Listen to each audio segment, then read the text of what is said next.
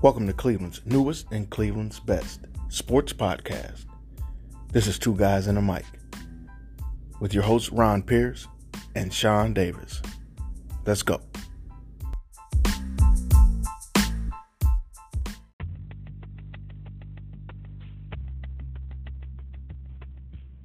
Are you looking to make a lifestyle change for your health and wellness? Try personal training through Renegade Soul. Follow Renegade Soul two one six on Instagram and Facebook. Go to the website w w w dot renegade soul two one six dot com. Sign up today for your first personal training session. You are worth it.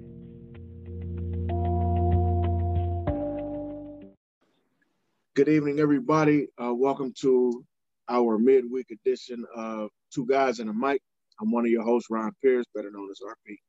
And I'm your other host, Big Sean. What's going on, everybody? What's happening, man? You good? Yeah, I'm good. What about you? I mean, I think I'm good. I'm still, look, I still you have, uh, even though it's Thursday, I still have a, uh, a frustration hangover uh, from Monday. Okay. I'm, I'm not totally, uh, not totally, completely over that game, but I understand the show must go on, so we have to yeah. have to keep it pushing. We have to keep it moving. Uh, so yeah, man, I, I'm over the loss. I'm ready for the Giants. I'm ready to go ahead and if we go ahead and, and, and take care of business, you know, we're in good shape still. So for sure, uh, I think we need to go ahead and and and and handle them, and we'll be all right. Yeah, I agree. Uh, so let's let's jump right into it then. So this week, as uh, Sean has already, uh, you know, pointed out, the Browns will be traveling to uh, New Jersey, uh, to the Meadowlands. I know they don't call it the Meadowlands anymore. What is it, MetLife Stadium? It's called MetLife Stadium, but it's the Meadowlands. That's it's the same. They did the same thing we did. They built, they tore down the stadium and built one right in the same exact spot. And try to name it something else. It's right there in the swamp of New Jersey, uh, right across uh, the river from uh, downtown, uh, or excuse me, Midtown Manhattan. So cut it out. It's it's it's the Meadowlands. So the Browns are traveling to the Meadowlands. Hell, they may as well stay there uh, for the week once the game is over, right? Because they got a game against the Jets uh, next week, uh, so they may as well stay there. But uh, they're playing against uh, the second place uh, N F C East team, the uh, New York Giant football Giants, who are five and eight. five and eight, and they are on the bubble as we speak in terms of uh, how their playoff future looks. Uh, it looks a little, a little more bleak than ours does, uh, you know, because they're on the bubble as we speak right now. The Browns are in control of their own destiny, and that's a good place to be. Right. The Giants have to win their division to um, go to the playoffs. Through that raggedy record, they're not going to make a wild card. So, um, the whole and they're division. tied. I mean, record-wise, they're tied with um, the Washington football team, right? I think the Washington football no, team. No, no, no, no. Washington has six wins. Oh, do they? Yeah. Okay. Yeah. yeah, so, and I'll tell you what, if I had to pick who I wanted to play this week, I'd pick the Giants versus uh, yeah, because Washington's been playing pretty well. Like, just scrappy. They don't do anything, you know, fancy, but they just play hard. And it's it kind of reflection of their coach. You yeah. know, you can see that in, in Ron Rivera, just scrap it yeah, out. They get after it. Them cats get after it, especially defensively. I think they right. kind of found uh, an identity, uh, or at least an early parts of an identity uh, with right. their with their defense. So especially their defensive front with Chase and those right. guys. One thing that may hurt them though, um, Alex Smith left that game last week, so yeah. I'm not sure. He has a calf injury, so I'm not sure if he's that coming. Ain't a regular back. Calf. They, huh? I said that ain't a regular calf. No, no, not at all. Like as much leg problems as that guy's had injury wise. Um, yeah. So that that that that'll be huge if he doesn't play. I'm not sure who they play this week, but um, Alex Smith is a lot more steadier than Dwayne Haskins at this time. So, oh, for sure, for sure, for sure. All right, so let's get into the Browns and the Giants matchup. Yeah, as Browns we get coming in at nine four, it's a must-win for the Browns. Um, at the Giants, five and eight. Giants have been playing pretty well as of late. Um, they having some quarterback issues, so we're not one hundred percent sure which quarterback is coming in. Uh, Daniel Jones has been hurt, so it'll either be Daniel Jones or Colt McCoy, and I don't think that Um, the Giants have declared a starter as not, of yet. Not as of yet. Uh, you know, Daniel Jones is – he probably shouldn't have started last week, to be all the way honest, but I'll give a kid some some uh, some kudos for trying to play through an injury. You know, a lot of times we give people grief for not showing up during injuries. And, you know, so – and then we call people goofy for playing through one. Right. So it's like it's, it's like a slippery slope, but – you know what? He could have easily sat out with a with a hamstring, and he tried to he tried to come in and help his team win, and uh, it did, it just didn't do well. And then he ended up with uh, another injury because of it. He also has a sprain, or a high ankle sprain, if I'm not mistaken. Oh, does but, okay. But they haven't they haven't uh, uh, designated a starter for Sunday. But it's it's Thursday. They generally don't do that until Friday evening anyway.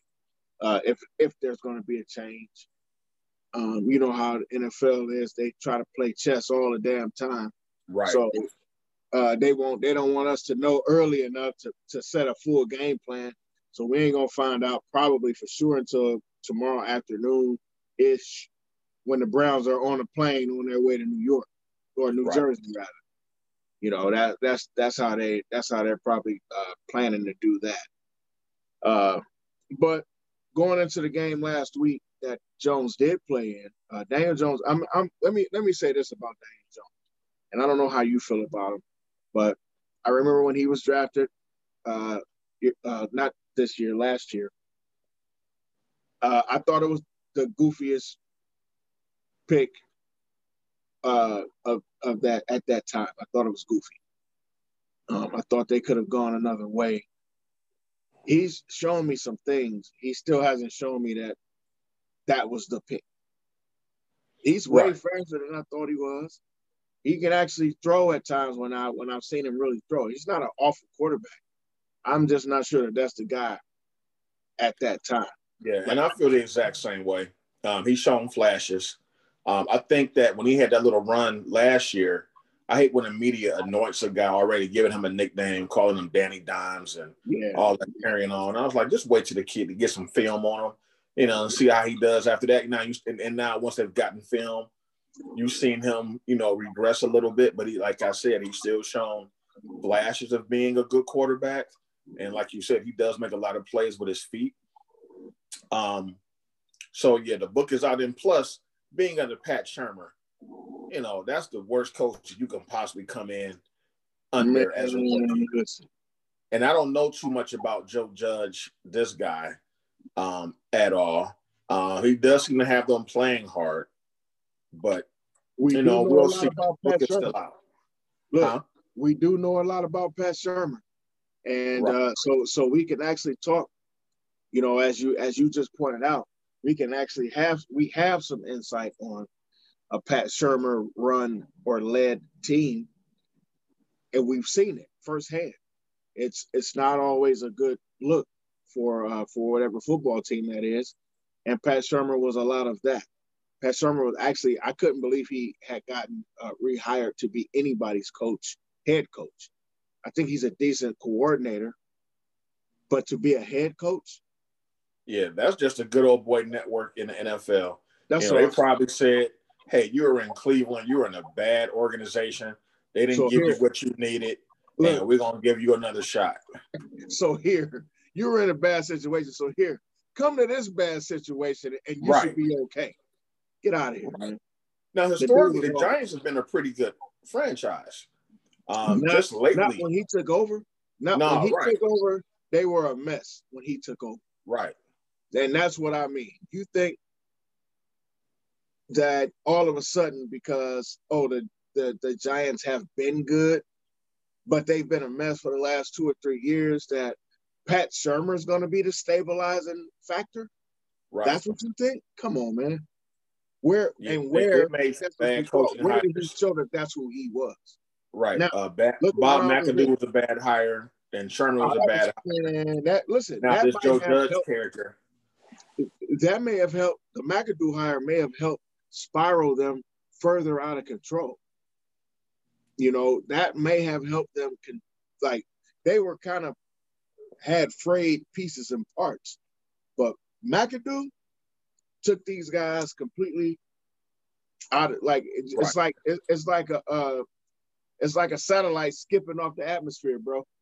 It's like McAdoo just sent these cats into a whole nother uh, stratosphere in terms of being a bad uh, organization. He was awful in terms of how to run uh, a team. Uh, and he lost, I mean, this dude lost his players so early. How do you lose your players before the season starts? He right. was already losing guys. And then you end one of the longest quarterback streaks in the history of the N F L just because. Just because, right. And then on top of that, you didn't even bring in um, the, the, the rookie. I forgot who that rookie was at that time to see what he could do. You brought in Geno Smith, who you knew what Geno Smith was. Geno Smith. You basically were saying to uh, Eli, I don't like you, and you can kiss my ass. Pretty much gave him a middle finger. And that's how it came across, whether he, that's what he intended or not. That's exactly how it came across. So, all right. And speaking of Eli, let me, let me ask you one question real quick. Do you think Eli's a Hall of Famer? Because everybody's pointing to the two Super Bowls, but I can point to other quarterbacks that's won Super Bowls. Do I think he is? Do I think he is, or do I think he will be? Do you think he will be? I think he will be.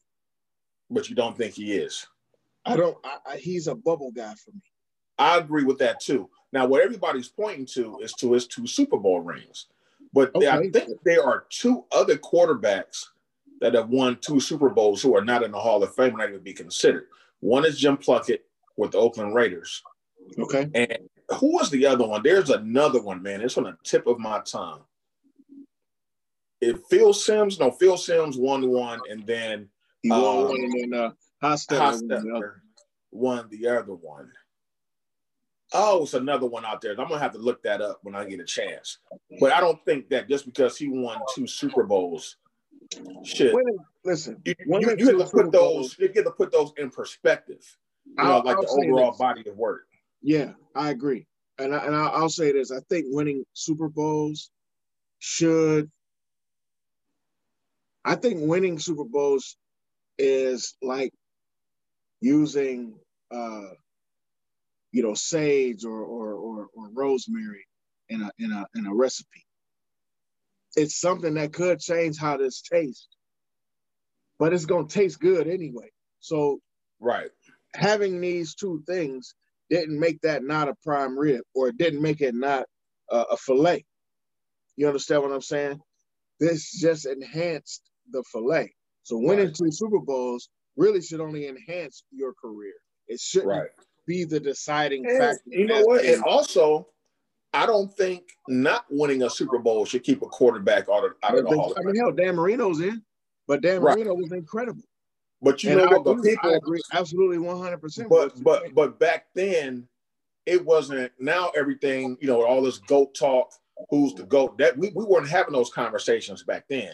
But now, when you're trying to measure one guy against another one, the first thing they're going to bring up, how many rings they got.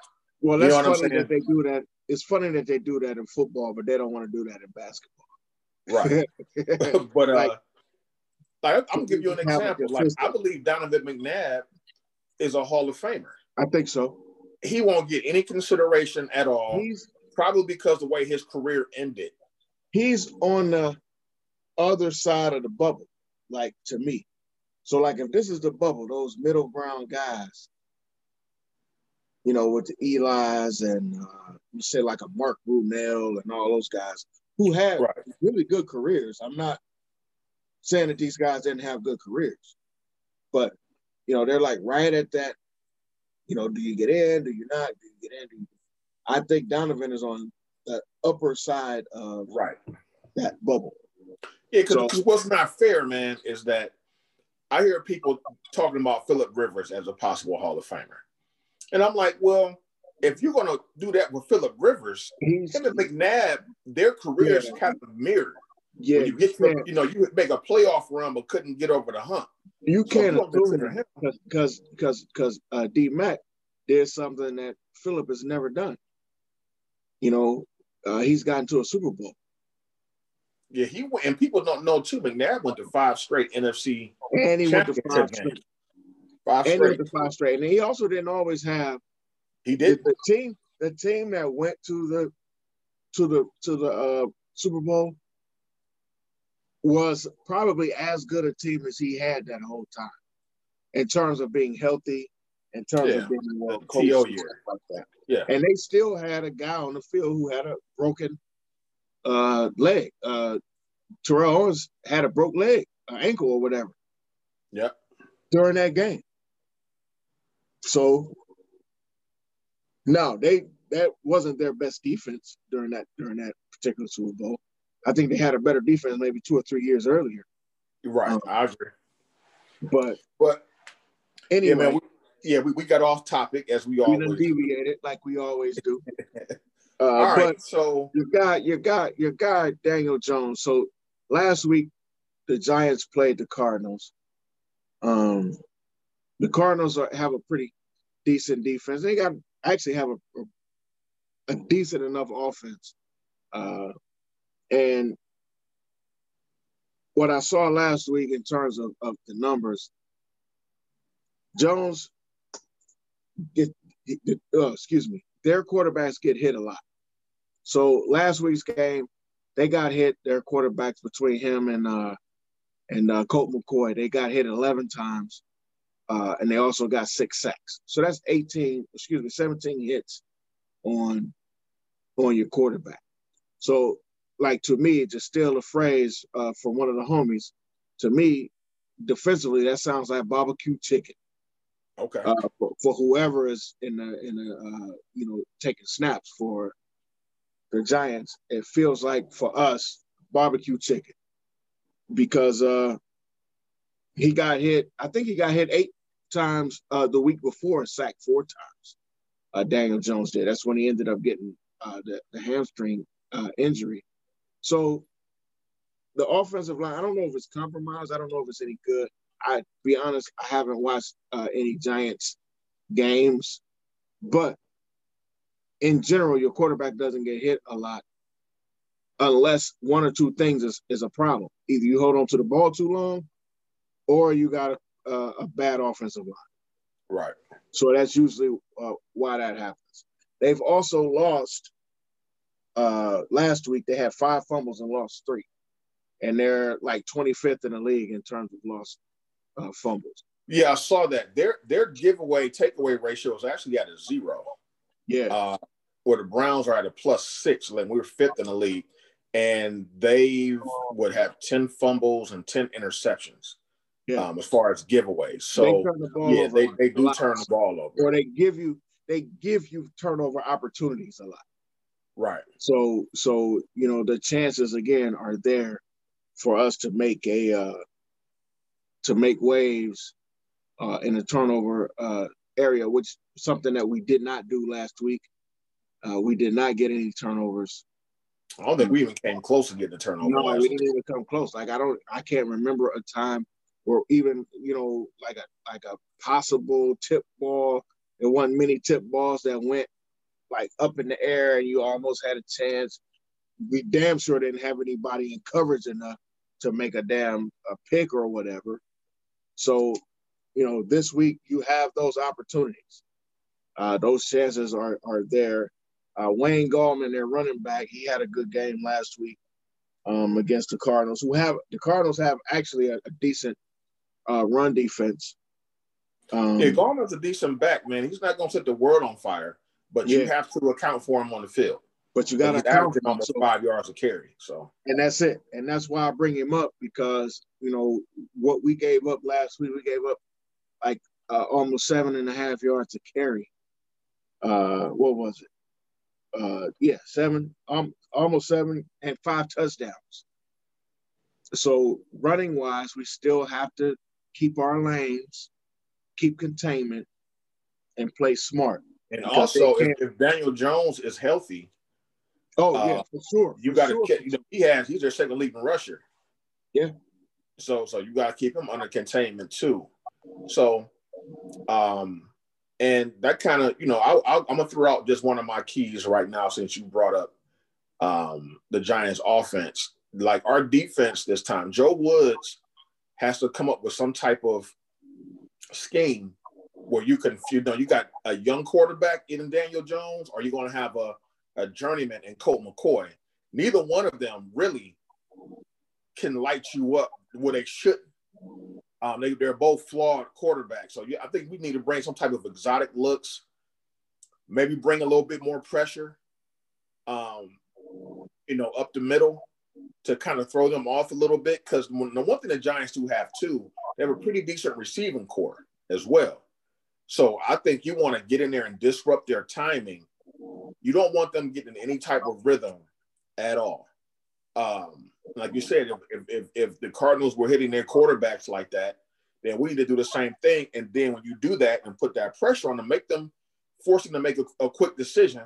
And that should maybe lead to, you know, a couple of turnovers. Don't let them sit back there in that pocket and scan the field, that raggedy secondary that we have right now, and pick us apart. You yeah, don't want to do that. That's, they're still N F L quarterback. Even though they're middle-of-the-road quarterbacks, they're still N F L quarterbacks. So I want to see Joe Woods this week. I want to see him bring some different looks. I think against uh, Baltimore, we were a little bit vanilla. So is so. Joe Woods – is Joe Woods your – key, or is it the defense in general? Joe like was I, a scheme. Like okay, I want to see. Okay. I, I, okay. I want to see I pressure. To, I wanted to be sure. Yeah. I, I didn't. I wanted to right. be one hundred percent sure what we was talking about. Right. That's all. Yeah. I want to see. Okay. I want to see different looks. I know we don't have the personnel to do everything he wants to do, but damn it, this is a a, a must-win game. Gotta have it. No time to be trying to to hold back. If you want to keep, if we want to keep the destiny in our hands, we need to win this game and let everybody else do whatever they're going to do in their games. Right. But the more we win, the more we win, the more that destiny continues to be right in our hands. So uh, I, I thoroughly agree. I just wanted to be sure what you were saying, right, so that I could, you know, because uh, I got a few things to say about that as well. Um, Now, there is an, interest, an, an interesting caveat that's happening. First of all, let me let me say that uh, today, in case anybody doesn't know, today uh, Denzel Ward actually practiced.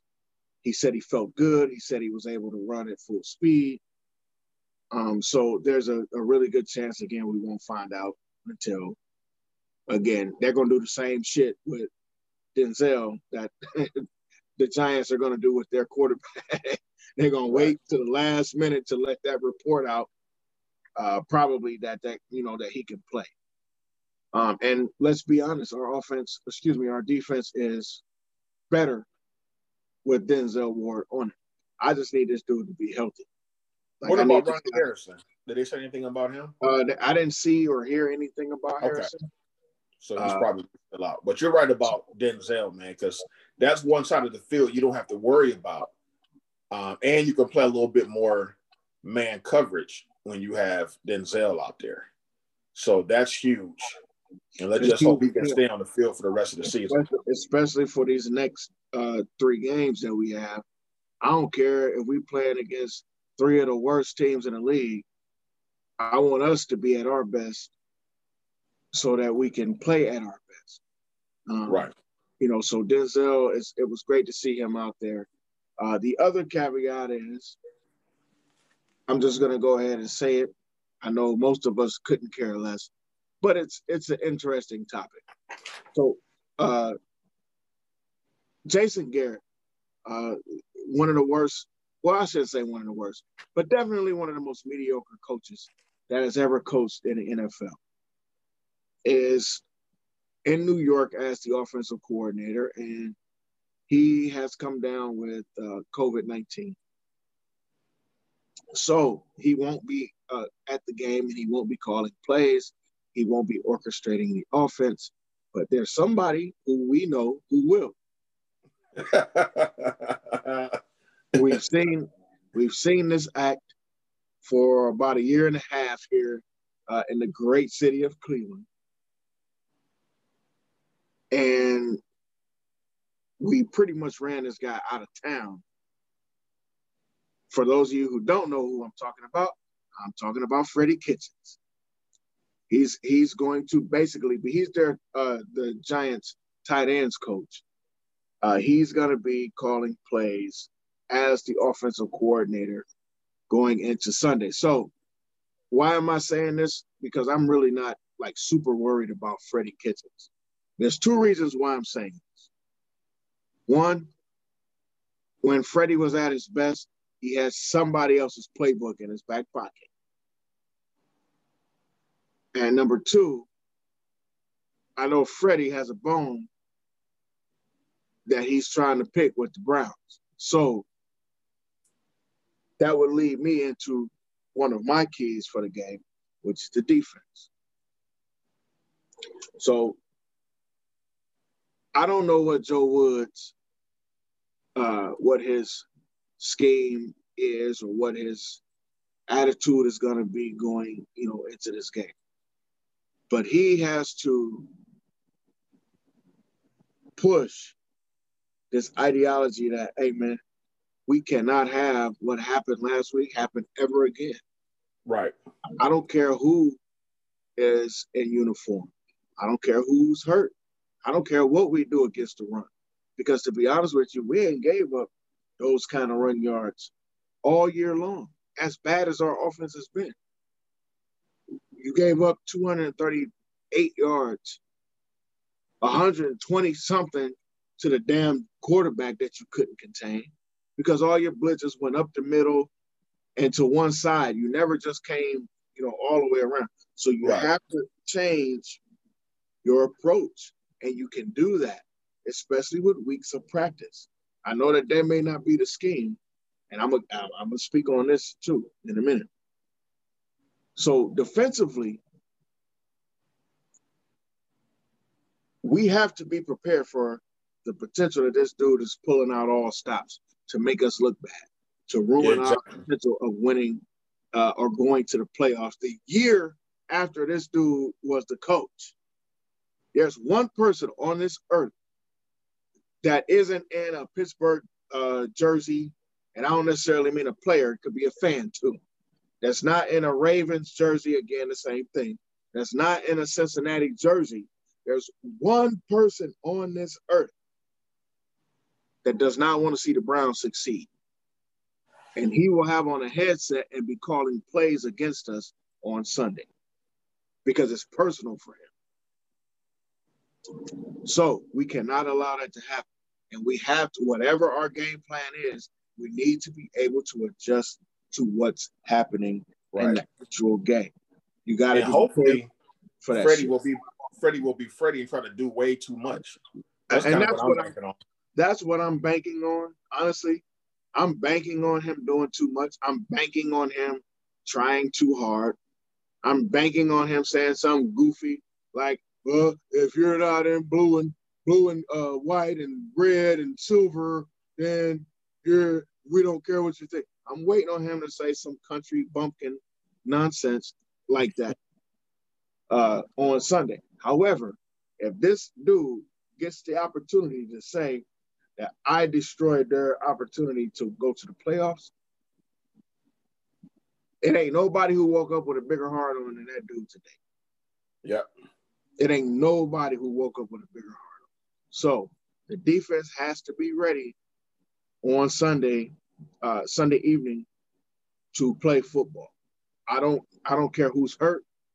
I don't care who is not feeling good. I don't care about none of that stuff. If you're on the field, you got to put it out there. Now, we also have the other side of that coin. Uh, I think this is Olivier's. Is this is no, it's the second time back in the stadium because he played, or he was hurt last year when they went against the Jets. Against the Jets, yeah. But uh, this is his first time playing in that stadium since he's been here, and it's his first time playing against the Gi- uh, the Giants, the team that he used to play for and where he probably had – I know he had good success in Miami, but I think he had his most consistent uh, success in, in mm-hmm. New York. So it'll be – hopefully this will be a day that he feels like he needs to show up and, and show out a little bit. Again, like he did last week. He played really good last week. Um, I hope Miles is, is is whatever was going on last week. I know he got held a lot on Monday, but I hope he's ready to play some ball come come uh, Sunday night. So that was the defense. Was, that's why I asked you, what were you saying specifically? I think we're saying the exact same thing. Yeah, we are. I think much. We're saying the exact same thing. It all comes down to scheme. You know, that that that still comes down to the players executing that scheme, whatever he puts in. So uh, most definitely, man, I think that as far as just matching up, I think we match up well with uh, with the Giants, you know, as far as personnel wise. I think we, you know, on paper, you know, I think we're we're fine.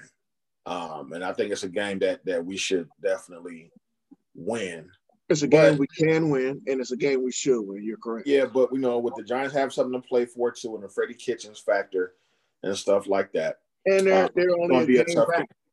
They're only a game back. So a loss right. here could really hinder everything that they want to do.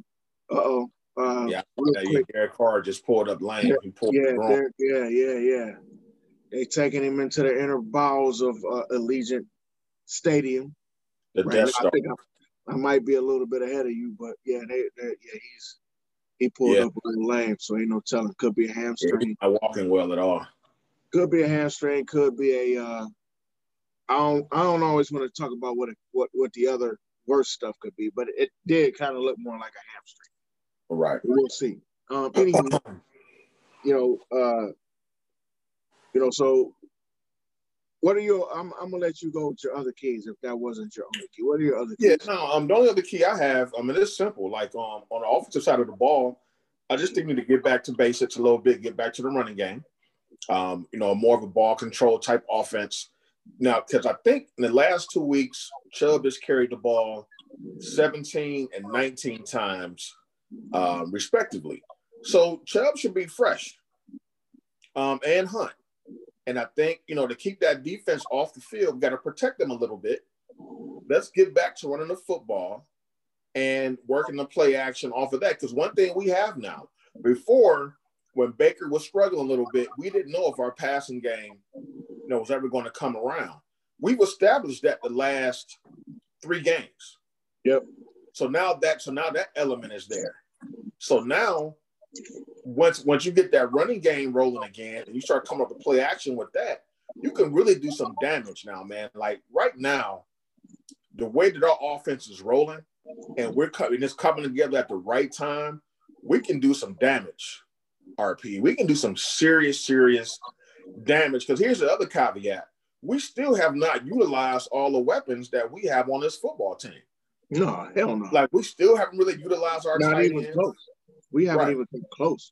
And you see Stefanski starting to implement a few more things into the playbook now um, that he wasn't using earlier. Now, the one thing I need him to stop doing, okay, now if you run that Jarvis Landry pass about fifteen times this season, kind of calm down with the trick plays because eventually one of those trick plays are going to implode on you. We've been lucky this year. I think all our trick plays, they may not have gone for big yardage, but they, but they, they haven't been that. Right, the, that fake punt we ran the first game of the season, that's the only one that didn't work. Everything else has worked. Yeah. And we're due for uh, an implosion on a trick play. So let's kind of just let's just go out there and just play head up, man. Let's go play some football. Um, what was my other key on offense here? Um, yeah, that was pretty much it. I just had I just wrote down, um, you know, getting back to basics, basics with the ball control. And then lastly, just don't give the Giants any type of hope. Don't let them hang around in the fourth quarter. It's like a three-point game or coming down to the last possession. You know, we've seen it. You don't want the referees getting involved late with some fluky call Give them right. the chance to win. You know what I'm saying? Let's. Right.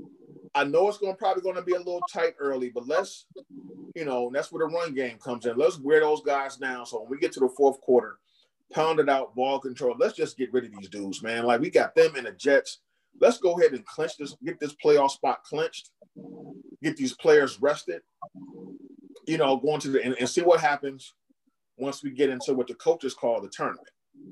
Right. Once you get in the tournament, anything can happen, man. So that's pretty much it, man. I don't think it's anything too complicated, you know, as far as uh as far as and, our keys. And that's and I think that's the way we've been all year. We've been basic. We ain't we don't need we, we first of all, we understand that we're not Kansas City. Like, so all of the stuff that Kansas City does well, or how well they look when they do this and that, and then when they move this guy over here and do, we're not that team. Now, we could be, and I think we have the personnel to potentially right. be, but right this second, we just need to do the basic stuff because we're good enough to do the basic stuff and, and get into the playoffs. Right, and you know so, what else? You know what else? One thing I, I was thinking about the other day. If you look at all the playoff teams in the A F C right now, the way that the Browns are rolling right now, we may be the only team that will have a balanced offense. If you look at K C, K C, they pass the ball all day. Now, they do have decent running backs that can run, but they pretty much spread it out. They let it fly. Buffalo doesn't really have a good running game at all. Zach Moss and Singletary, they're decent backs, but they don't use them. Like, Josh Allen is, you know, um, he's all pass. He's all pass all the time. Yeah, I don't know what Indianapolis is. They're just more of a defensive team. Um, same with Tennessee. Tennessee yeah, same thing. Running, same thing with Tennessee. But their defense same thing with Baltimore. Right. So we will be the only team that has a, a, a legitimate balanced attack where we can beat you on the ground, and now the way that Baker's playing, we can beat you on the air too. And that's and that's I think that is a really big key once we get into the playoffs, um, on how far we can actually go, man. Like, I'm getting kind of excited about the potential. Um, oh, for sure. That we can, you know, the potential of, the, of, the, of this team as a whole, man. There were so many good things, even even in the. Uh, the frustrations that we carried out from uh, Monday. There were so many good things that came out of Monday's game. If you just want to pay some attention to fo- like football, right? If you just want to pay attention to good football, or to what winning football equates to eventually, or what will equate to winning eventually. Excuse me, and the Browns did a lot of that on Monday. You know how many times I, I and I don't watch a lot of sports talk anymore. I used to watch it all the time. It's just gotten on my nerve. I, I get irritated with people. I get irritated with the exact same story. I get irritated with the exact same take. I'm right there with you. You know, so I don't listen to it a lot, but I wanted to hear what guys were saying because a lot of people have been Uh, heavy on Baker in terms of him sucking or or not being what we need him to be or whatever, blah, blah, him not being a, a franchise guy, et cetera, et cetera. All of the stuff that I've heard since that game, they said the exact same thing I said in that stadium before it happened when we were down by fourteen. I said, what happens after this is going to tell me a lot about this team. Yep. Everybody who I've heard this week has said, this ain't the same Browns, dog. These are not the same Browns. So that feels good and that sounds good. But we have to continue to push that. We have to continue to be that. We can't just rest on it because, okay, this particular week, uh, we're not the same Browns, and you come into this game and stink it up and put yourself in a spot where now you need so-and-so and such-and-such yeah. to lose. In order to you know, and it's funny you say that because this reminds me of two thousand seven. Oh, almost. You know what I'm saying? Like, like, yeah. like you. Even though we can't clinch with the win this week, but it's one of those things where it starts the clinching to happen. yeah, you got to go in here and, and get this one. Then, then you're going into, you know, the Jets game, probably with the chance to clinch at that point yeah. if you beat the Giants. So, yeah. but you got to now do, ain't the time to. And now the time to rest on your laurels. It's not the time to start doing anything pretty and cute and all that stuff. Now it's down Don't to the nitty gritty. It's yeah, time for you to actually play harder. Down, hard it's actually time football. for you to play harder right now. You got to right. go harder right now. So, uh, you know, just kind of, uh, I'm going to bring up another point before I go into my keys real quick. Okay. Um, I forgot to mention this, and if, if I haven't, Uh, the Giants have a really good run defense, so they're going to be pretty tough to run on. But I got full faith in our offensive line, and I think I have full faith in our scheme, how we do it, that we'll be able to run like we want to at a point. It may not be all game, but we'll be able to run like we want to at a point. Because that makes – I'm sure that makes sense. I know what you're saying, yeah. I'm not sure if it makes sense to the folks out, outside. So here's what I mean. We may have a couple of, let's say we have five to ten runs that only get us two yards. So it looks like, man, we've run ten times for twenty yards. That's nothing. It's going to come a point. Because of how we scheme our run and because of the necessity of the run, for the pass to happen, for us to be successful on the pass, because they're they're only middle of the road defensively against the pass. I think we can pass on them, but a lot of our passes come from the play action. So you're going to have to have that run. So, saying all that, in the middle of those, say, ten runs, hypothetical ten runs, we're going to bust off a ten, a twelve, of fifteen, just like we have all year long, because schematically we're better in terms of blocking, and our running backs are just good at finding the holes. So we're going to be able to do that. We just cannot not go to the run because it ain't working. We have to right. consistently go to the run, and that's one of my keys. Cannot go away from the run. I don't give a damn what's happening. I don't care how many times they blitz and you get caught in the backfield for a loss.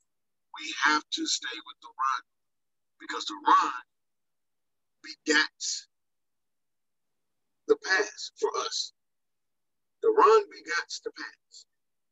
We run well, or the threat of our running well is what allows us the space in the pass game because we do a lot of play action.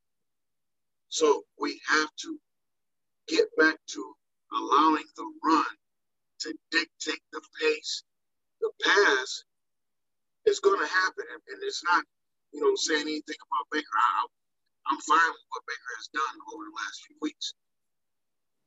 What I'm saying is you have more control of the game when you're pounding that ball and when you're not afraid to continue to pound that ball. You have to keep running the ball. And that brings me to my third point, Kevin Stefanski. I had questions about you last night, uh, excuse me, last game. Super questions about you, bro. Wasn't sure what you were about. Wasn't sure what you was doing. I did not like that play calling that you did on, uh, on Monday. In this particular game, man, you have to be able – he's an analytical guy. So I think in certain cases and in certain circumstances, he makes plays. My kids are telling me good night. uh, he makes, and this, you know, he, he he sets up his game plan based on analytics. So he's going to run this play based on what the numbers suggest. This is where a lot of coaches, this is where they start to separate the traditional coach from the analytical coach. This is where that, that head butting comes. I don't have a problem with analytics, just like I don't have a, a problem with just being able to read the damn field. My problem is when you only do one thing. You have to find a balance in the two. I know you want to run this play right now, but goddamn it, if that ain't working, or if this situation calls for something else, just call the right play, bro. Because I have faith that Kevin Stefanski got the right play. He's just playing analytical football. Right. You have to stop thinking analytically and start thinking football at a certain point. At a certain point. I need this dude to get out of his own way and run the ball like we know we need to run the ball. I think he's in his way. Baker threw forty-seven times on Monday. We don't need to throw forty-seven times in this game to win this game. Right. And if he and doesn't back, and, and that's back to protecting our defense. It's like, not protecting. Keep, thank you, man. We, we, we can keep them off the field as much as possible. Come on, bro. You have to understand that your defense isn't good. So playing analytical offense that uh, uh, overall leaves your defense open and, and vulnerable is, is, is, is irresponsible as a head coach. You have to care about both sides of that ball. And how you going to play analytical offense but play regular-ass defense? Where, like, where do your analytics come in on defense? Right. So you have to, you have to play regular on, at some point and at some time about something.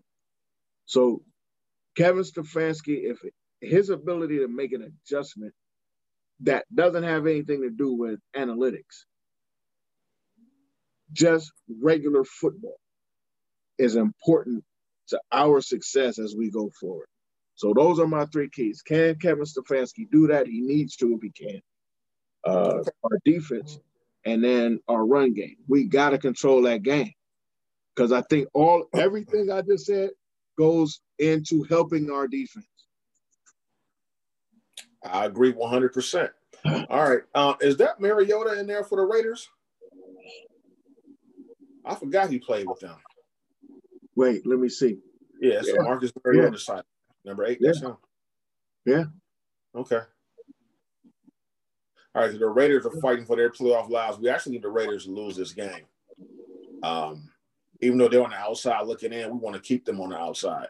So that's one less team we have to worry about. So if they lose this game, I think that pretty much almost eliminates them.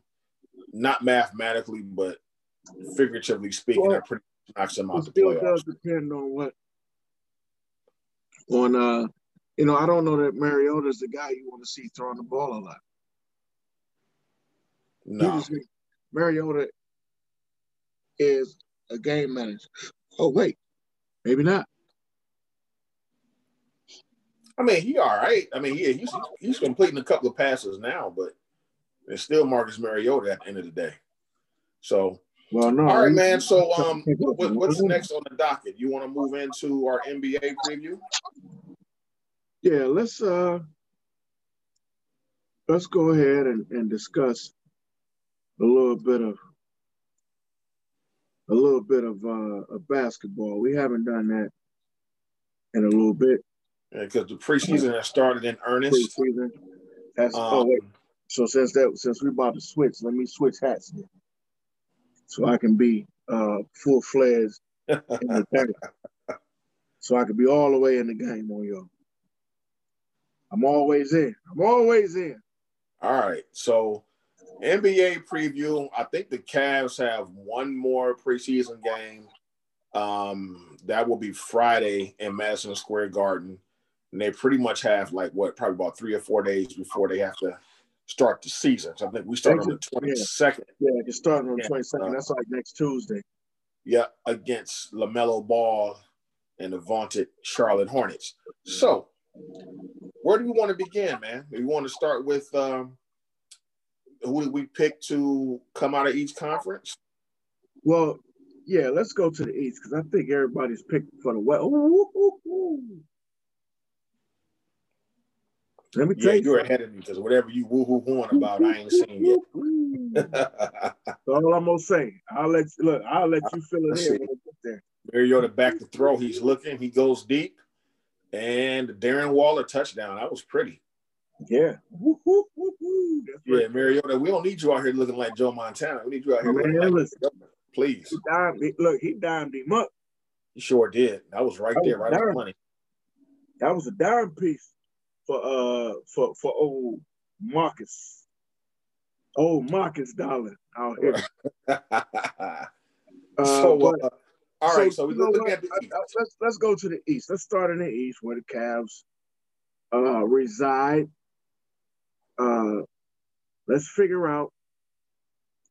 So this particular year, we've seen some significant moves and some significant folks going from one place to another place. Uh, and I, I think that's just the way anymore. Every year you kind of got to check a roster, check the mm-hmm. roster spots and figure out who's where and, and who's doing what. You know, when those strong uh, players go uh, to other places, you just want to make sure that they're, you know, the team that you left, so what? So where are they now? You know what I mean? What what did they do to replace right. what they what they just lost? Because in your mind, and especially in this particular instance, where we've only uh, it's only been seventy days since the finals, since the last game of the finals. Usually, you get like you know uh, a little over three months, close to four months. You got roughly two months, and all but you know what though? This stuff happened, so it's really well, quick. Well, well, here, here's the caveat though: some teams have had pretty much like six months off. The only, some, the only, the only teams coming on, on the short rest are the teams that made teams. the playoffs. However, while those some teams have, we're still talking about player movement, which all happened. Well, player movement, yeah. A recent player two weeks. Yeah. We don't know who's. I got who, you. Who's on these teams as right, the right, season right, starts right, to, right. to kick in. Right. So, uh, you know, we we we watched a lot of people move, or a lot of trades happen from between the uh, between the draft, free agent period. Now that's true. Uh, you know, and the trade deadline or whatever the hell you want to call that. So we saw a lot of action and within like a two and a half, three week period that just right. went berserk. And if you guys were listening, and I keep telling you, y'all need to listen. We talked about that in the show probably about a month ago. That this action was going to be really quick, that it was going to happen fast as hell, and that if you weren't paying attention, you're going to turn on the T V and be like, how in the hell did X Y Z end up Start on playing with him. Yeah. this team? Because it happened just like that. Right after the draft, draft was on a Wednesday, free agent period hit on Friday. On Sunday, everything went berserk. And that's exactly what, what's happened. So we've had a lot of movement. We've had a lot of uh, rumored movement. I'm not one hundred percent sure what's going to happen with, with a lot of guys. But why don't why don't you tell me what, what do you think about the East? Like, who do you think uh, this year is uh, coming out of the East? Um, the team I'm picking to come out of the East are the Boston Celtics. Um, I think they have been on the cusp for a while. Um, Jason Tatum is really developing into a superstar. Jaylen Brown is developing into a really, really good player. I didn't realize how young they still are, man. I feel like Jason Tatum's been in the league for five years. But he's only he twenty-two really years old. He has, but he's young. Yeah, he's only twenty-two. Jaylen Brown's twenty-four. Uh, you got Kemba Walker. You know, Marcus Smart has really improved his game as well. Um, so the East is, for the most part, man, is weak. Uh, the only team I think that will really be a serious contender, as if they stay healthy, uh, would be Brooklyn. Um, I don't trust Philly. Um, Embiid and and Ben Simmons, man, those guys, I don't know if they're really dedicated to winning. I think they're more into the spotlight, like the fame part of it. You know what I'm saying? I don't know how much they feel like they're playing good enough already. Yeah, exactly. You hit the nail on the head. And Doc Rivers being a player's coach, I don't know if he's going to be able to rein that in, but we'll see. That'll be interesting. But the East is just weak, man. Besides, um, you know, Boston and Brooklyn, Um, I don't really see any, you know, you got Milwaukee. Hold on. Let me, let, let me not, let me touch on Milwaukee. Here's the thing on Milwaukee. They picked up Jrue Holiday. very good pickup. I love Jrue Holiday as a player. Problem is, he can't stay healthy. Dude always. Jrue Holiday normally plays about fifty games a year, has some type of injury. And with that trade they made to get Jrue Holiday, they lost a lot of their veteran depth. Like, you don't have George Hill. You don't have uh, Bledsoe. You don't have, I think, I want to say they lost Ilyasova too. I don't think he's no longer on that roster. So um, when I look at their roster, they lost Wes Matthews and Robin Lopez. Yeah, so when, when I looked at their roster, they don't have a lot of veteran depth on that team. Um, and the kids did, did Giannis working enough on the offseason to, to diversify his game. Um, so I can't count them out because uh, Giannis is a great player. So right now I'm looking at Boston, Brooklyn, um, Milwaukee as the main contenders. I don't think Miami has enough to do anything. They still didn't pick up another guy to really go with Jimmy Butler. They got Goran Dragic, but they don't have another guy that can go out there and get thirty when they need it. You know what I'm saying? That's a lot of pressure on, well, on Jimmy. So go ahead. What, what, what's your uh, – I don't think – I don't think that, you know, Miami – like, because Jimmy ain't a thirty-point-a-night guy anyway.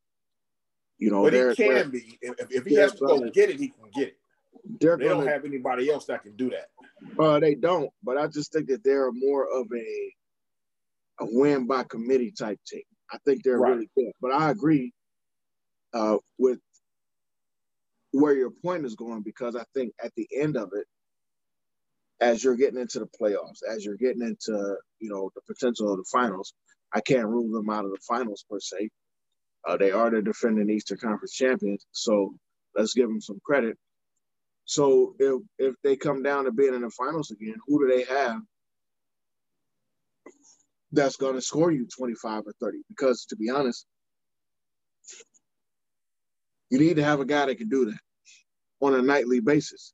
That's one of the reasons why LeBron has been so successful, because he's a guy that can get you uh, not just not just twenty-five to thirty a night.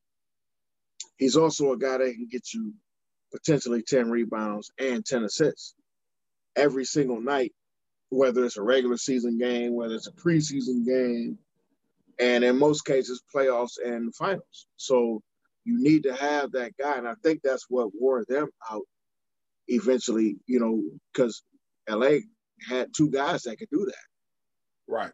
You really only had one guy that has that potential, but that's not really where he's the most strongly suited. Because Jimmy ain't as strongly suited to to be a every night I'm putting up thirty-five, forty every single night. That's right. Never been what he has been and nowhere he's been in his career. You know, that's, and honestly, it's not where he's most efficient. So you do need to have somebody else. I like, you know, uh, Duncan Robinson. I like, you know, the, some of the other young guys that they have on that team. So your hope is that maybe these guys will develop into... Yeah, maybe, uh, what's his name, Hero? Uh, you know, Tyler Hero. Maybe these yeah, maybe maybe he develops into that. Yeah, into, right. uh, you know, you know, like bigger, bigger players, or, you know, in that. But with the East, and, and, and again, I think this is inside of a, in a inside of a vacuum where everybody's healthy. So, to me, the East is kind of open. And I'm saying this because now you have a healthy Kyrie. Now you got a healthy K D. Brooklyn looks a little bit nasty, bro.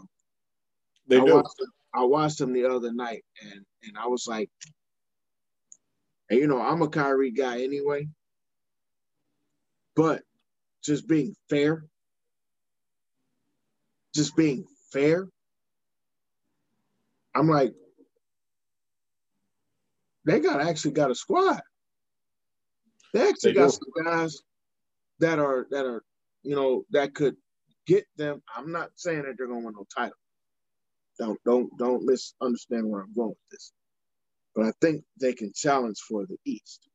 They can. Like, the core the core of that team has been together for a while. Yeah, um, Paris LeVert. Um, yep. Spencer Dinwiddie. Dinwiddie. Uh, what's the what's the center's name? Jared Allen. Yep. So so the question becomes, how do you know Dinwiddie has been kind of the star, so to speak, uh, with everybody being injured or whatever.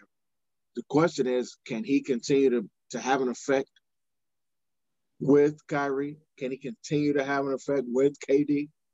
Like, yeah, you know what I mean? Is Kyrie staying healthy? Well, he has to stay healthy this year. I said in a in a in a, in a vacuum. I'm right. just speaking in a vacuum where everybody's healthy. The real and here's the thing is, too. The true question is, you're right. The real question is, can you stay healthy? And and, uh, and you have the, the the COVID situation too. Now, so K D has yeah. already had it. Now I'm thinking. Now who knows? You know, you're hearing stuff that people are catching it twice. Who knows? But just assuming because K D has already had it, I'm assuming that he's good. So that on that front, it may be cool that he already had it. You ain't got to worry about him. Um, but other than that, you, like, like you're going to have a lot of superstars miss games this year. Well, you're going to have a lot of people that are superstars miss too. This period, like, yeah, yeah. Like but you're going to have just like you have superstars affecting, you know, the game, you know, them not being on the court affecting games more when they're not on the court. Yeah, you know? yeah. And that's that's what I mean. Like you got the same thing happening in the N F L right now, where you have guys that aren't playing because of COVID. So you're going to have the same thing. Now, here's the crazier part when it comes down to the N B A versus, say, the N F L. N F L only plays one game a week. Per se. Exactly. The N B A, you might have five games this week. So yep. let's say, let's just say, and again, I'm not wishing this on anyone, a major superstar or a major contributor to a team comes down with this on a on a random day, but you got five games within that seven-day stretch. You got to be out for close to ten days. But in those four or five games, it's jockeying position for playoffs and or the division that's going to occur in that. You know, how do you recover from that with those types of, you know, situations and restrictions? Right. Like, it's it's a lot to think about. um, if I had to pick a team that's coming out of the East, it's tough for me because there's parts of me that want to say Boston. It's tough for me because there's parts of me that want to say Brooklyn. It's tough because I also want to say Milwaukee. But I watched Milwaukee collapsed the last two or three years in the playoffs, and I can't ever, I can't remember. Like, what are y'all doing? Why? I don't know if it's just uh, Giannis's inability to do more than uh, dribble all the way down. That's to exactly what it is. The four, the four inch line, and then dunk on someone. That's exactly what it is. All they did was build a wall to the basket, and that seems like that's what they do every single year. And the dude has learned how to stretch his game out, but I don't think he's done it effectively enough. Or, or I'm going to tell you something else, because I can't put all of it on Giannis. Chris Middleton ain't been the same dude that he was two years ago. Exactly. And so, Giannis needs a post game. He needs to get a back to the basket I mean, game. He's been needing a post game. I feel like this. Here's, here's my thought process, and I agree with you, bro. Here's my, my, my real thought process, though, and I know we old school. But to me, if you six ten to seven one and don't know how to catch the ball in the post, throw yourself in the nearest river because you're a waste of freaking time. Right. You at least have to have – I'm not saying that you got to take it every single time and every single day into the post or, you know what I mean? Like, I ain't saying go back to the eighties and nineties where – You you know, you do the back to the thing, you know, just pound the ball, back to the basket, pound, pound, pound, pound, pound, and then turn around. No, I'm not saying that. What I'm saying is if you get the ball down low and don't know what to do with it and don't know how to keep guys on your back or don't know how to still look over the top and maybe pass out when you see the double team coming, because all of the guys that I ever watched knew how to do that. David Robinson, Tim Duncan, Shaquille O'Neal, Patrick. Right. And, and, and, and what that does is, if Giannis had a had a back to the basket game, post game, you're going to force a double team down low, and now you can pass it out to your shooters. And that's what makes I the mean. game that's, easier now. That's exactly where I'm going with that. Like, I understand that the game is more about motion now, but I want y'all to think about something. I want y'all to remember something. One of the worst low post uh, uh, players to be seven feet tall in the history of basketball got to the finals and was considered a superstar. And he didn't really have a low post game, but he could at least catch the ball in the low post with his back to the basket and find his other guys. That's Dwight Howard when he was in Orlando. He knew how to get into the post, get the ball, pound, pound, pound, and look and watch the double team come and then kick it out. Right. They were, they were one of the best teams in the uh, Eastern Conference, and even beat the Cavs that they shouldn't have beat that year, by the way. But they beat the Cavs on their way to going to the finals. Yeah. So you don't even have to be mega skilled to do it, because Dwight Howard plays the exact same way today as he played in two thousand nine. Right. The exact same way. He hasn't changed his game. The, the, the only thing he does now is that he's learned how to be a little bit more grittier on defense. You know, that's throwing cheap shots and that's stuff like that. That's it. So, but other than that, so this game never evolved be, from where it was. Like, you don't have to be a LeBron type of player. And I'm speaking of guys that are six nine, six ten, six eleven, seven foot. And not everybody in the league. I'm not saying that. Those bigger guys, those power forwards, uh, uh, those fives, even even the new age, as I made this, this term up, these new age stretch seven-footers that, you know, uh, make guys do stuff that they didn't want to do, you still need to know how to play down low. Like, if the ball come down low, especially like you got a mismatch on you, man, if you don't give me this ball down low in this post game and let me put this dude, this little dude on my back, and I'm about to give him this little bit of work, like, that's simple. That's simple, right. But you don't see that anymore in the game, because it, it slows the quote unquote slows the game down. Anyway, I'm gonna I'm gonna jump out on a limb, and I'm gonna say Brooklyn is going to the finals this year. I okay. think that Brooklyn is gonna take the East. You know, and again, and, that's, that's why that's why I started that with the predication, the the you know that these guys will be healthy all year. Because yeah, Kyrie and that's, healthy, and that's just yeah, that's that's just part of it anyway. You know. No, uh, it, it is. It storm is. Absolutely. It for them to make their run. It's always um, it's always a part of it. But you got, and they got to touch defense, and I think Jared Allen is a guy that can help them defensively. And, and they got DeAndre Jordan too. I forgot to have DeAndre. They Jordan. have DeAndre Jordan. Uh, they they also ended up with uh, Landry Shamet this year. Uh, Landry can shoot from the Clippers. Yeah. So you got guys that can shoot. Like, they have a, a solid. They got a squad. Like, they got guys that can play. Yeah, they have a lot of depth on that team. Yeah, so it, I was actually shocked. I only watched the game to see who was on their team. I know that Kyrie is back, and I know that K D is back, but I was like, I don't know nobody else short of Dinwiddie and those guys. I didn't know, like, the, the full depth of what they do. So watching, and I, I looked over, I'm like, damn, that's Jeff Green. They got Jeff Green. He ain't going to play that much. But you can still bring him in. He's a six, nine-ish long guy that could come in just to cause havoc. And he can shoot, by the way. So he, he's got a decent mid-range uh, game on himself. So, I mean, these guys added some guys that could change and right. make what what uh, K D and what uh, Kyrie do more effective. And I'll be interested to see what um, – what Steve Nash does from a head coaching standpoint. I really I don't think, think Steve Nash should be coaching the team. I think he'll be more so of a, um, a what, like a manager of sorts, kind of a no, no, that's exactly what he's going to be. He's I think he'll be, be like He'll be like gonna, an organizer. Yeah, I, I agree. I think he's going to be managing the, the personalities. Uh, right. Mike D'Antoni and uh, and and uh, what's my what's my guy named Jacques Vaughn will be actually coaching the team. I think that's how that's going to go.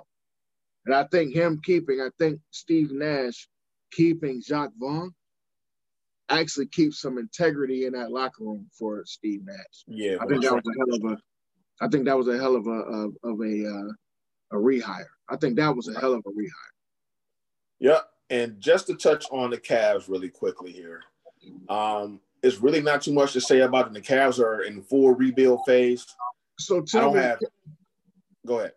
No, I was just gonna say, tell me this though, because it, it may not be a lot to talk about with the Cavs. I mean, listen. I'm a Cavs fan, and I'm always rooting for the Cavs. And I, I see stuff written down. I've read a few things today.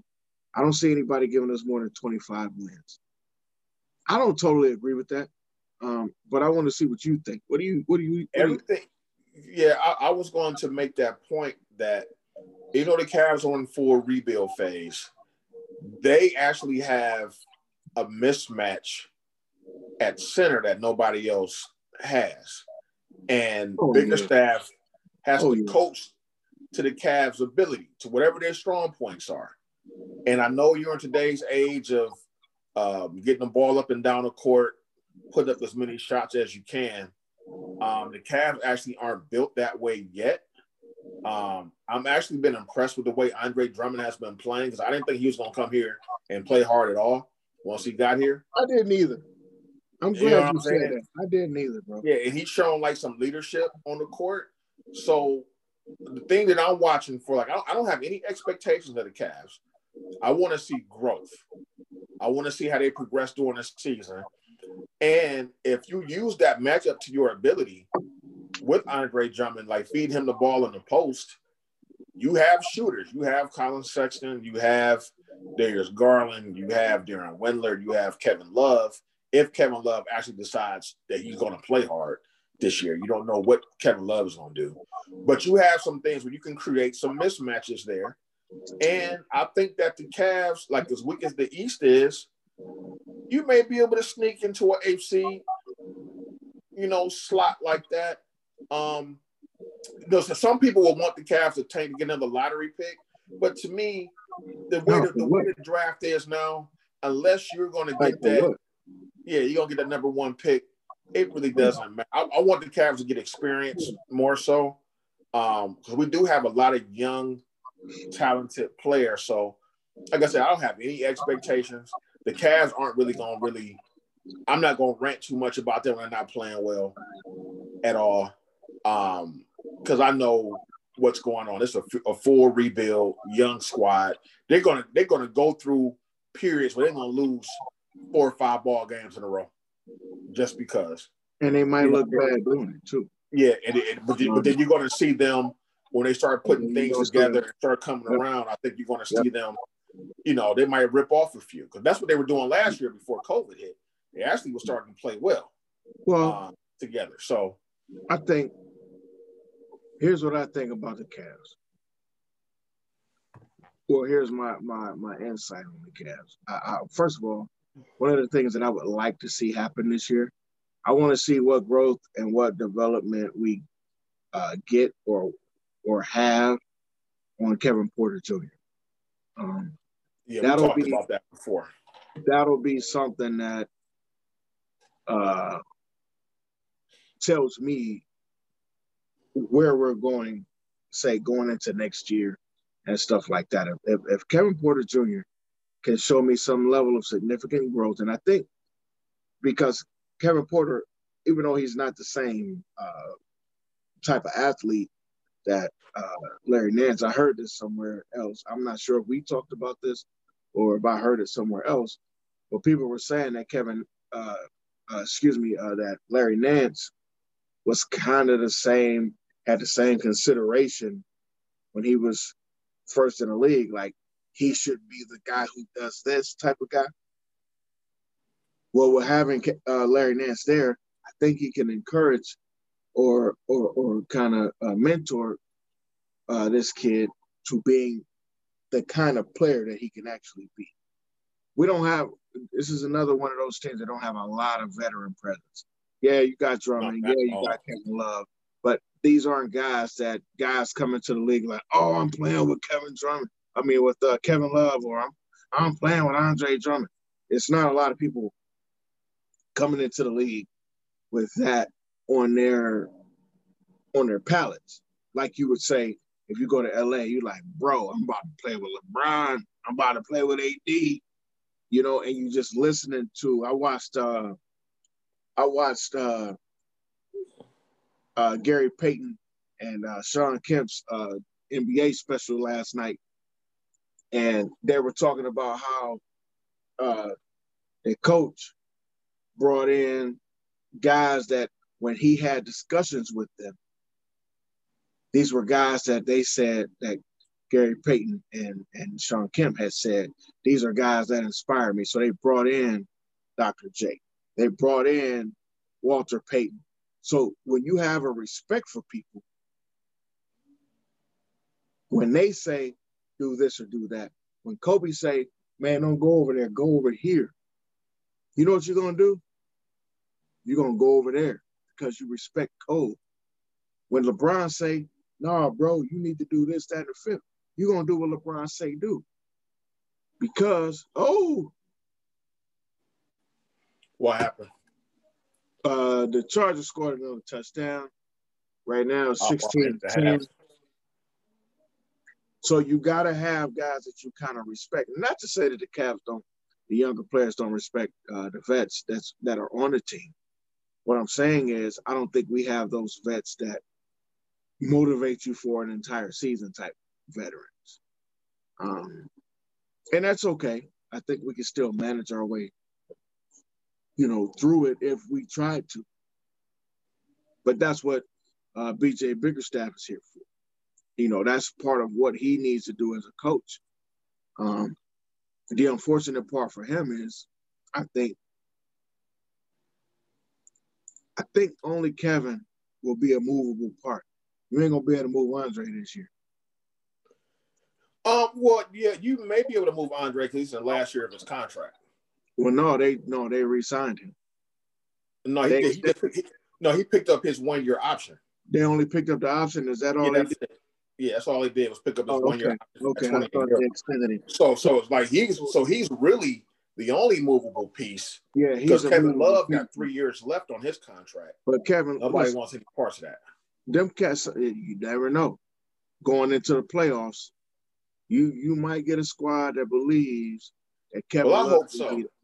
Well, here's the problem though, because I want him off my basketball team, Look, so I hope somebody does. Problem, the truth is, there ain't nobody in the league that believes Kevin Love gonna take them over the top. The only team I can see Kevin Love going to and actually really making a difference is Portland. The Lakers. Who? Portland. Or the Lakers. I was thinking the Lakers, but because the one thing Portland does not have, Portland does not have um, a big that can score. Now they have what's his name? Um, oh, what's the he was hurt Nurkic. a lot last year. They got Nurkic. They got Nurkic, but he I don't know. He kind of I know he was hurt last year.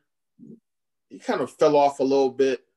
I think Kevin Love as a pure stretch four would fit in well with the way that they play. Man, I'll um, take I'll take Nurkic over Kevin Love every day of the week. Now, if you can have them both on the same squad, I agree with that. Right. So, like, but but what do you give up to get it? That's yeah, the other problem. Exactly. Like, do you, so, do you, do you lose trying to get that? And right. The, just the potential is the potential big enough for that? And, and really, I, and if I'm the Cavs, the only way that I move Drummond this year, if he pretty much tells you I'm not re-signing with you, yeah. If if there's a potential to sign him, I just go. I will stand pat and go through the season. And if he signs somewhere else, I think you, you know, I think so you have to. You got to. You got to kick the tires on it. And you got to see yeah. what his numbers look like. Now, right. if his numbers look anywhere close to the thirty. Or so, uh, close to thirty million dollars that he's getting this year, uh, you get on the phone. You don't even let that, the hot air come out of his mouth before you're on the phone looking to move that dude, because ain't nobody paying you twenty-eight million dollars a year going forward from this particular year. That's, you better that's, go out. You better be. You better go out here and have one of the best years that's ever been had by anybody ever. Right. And that's about the only way. I mean, listen, I, and this ain't no knock on Drummond. I like Drummond. I think he's a he's a solid ball player, but he's not a thirty million dollars a year guy. Not no more.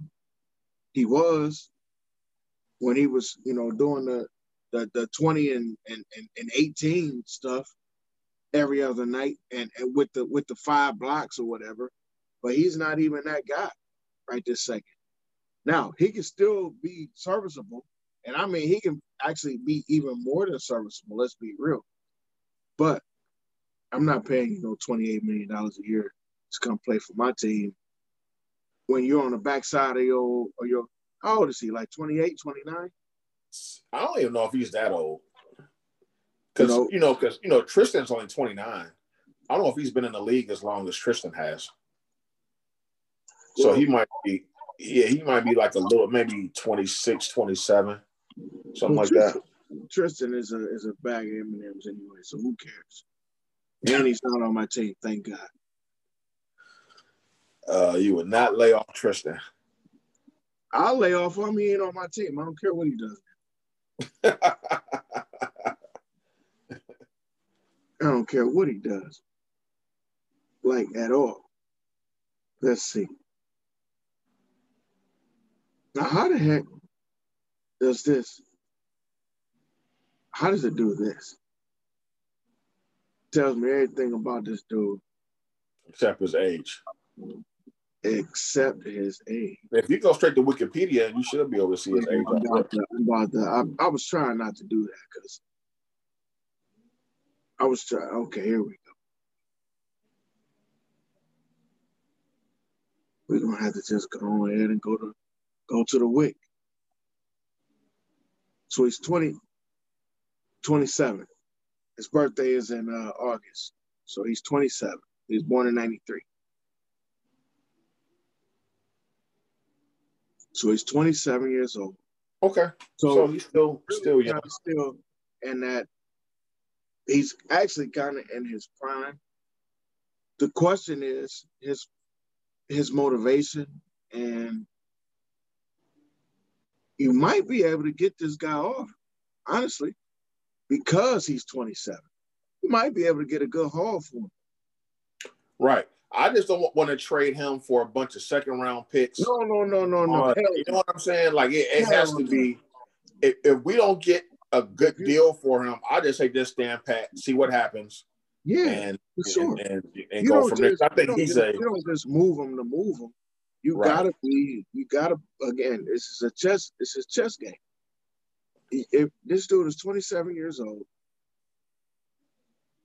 just be twenty-eight going into the next season.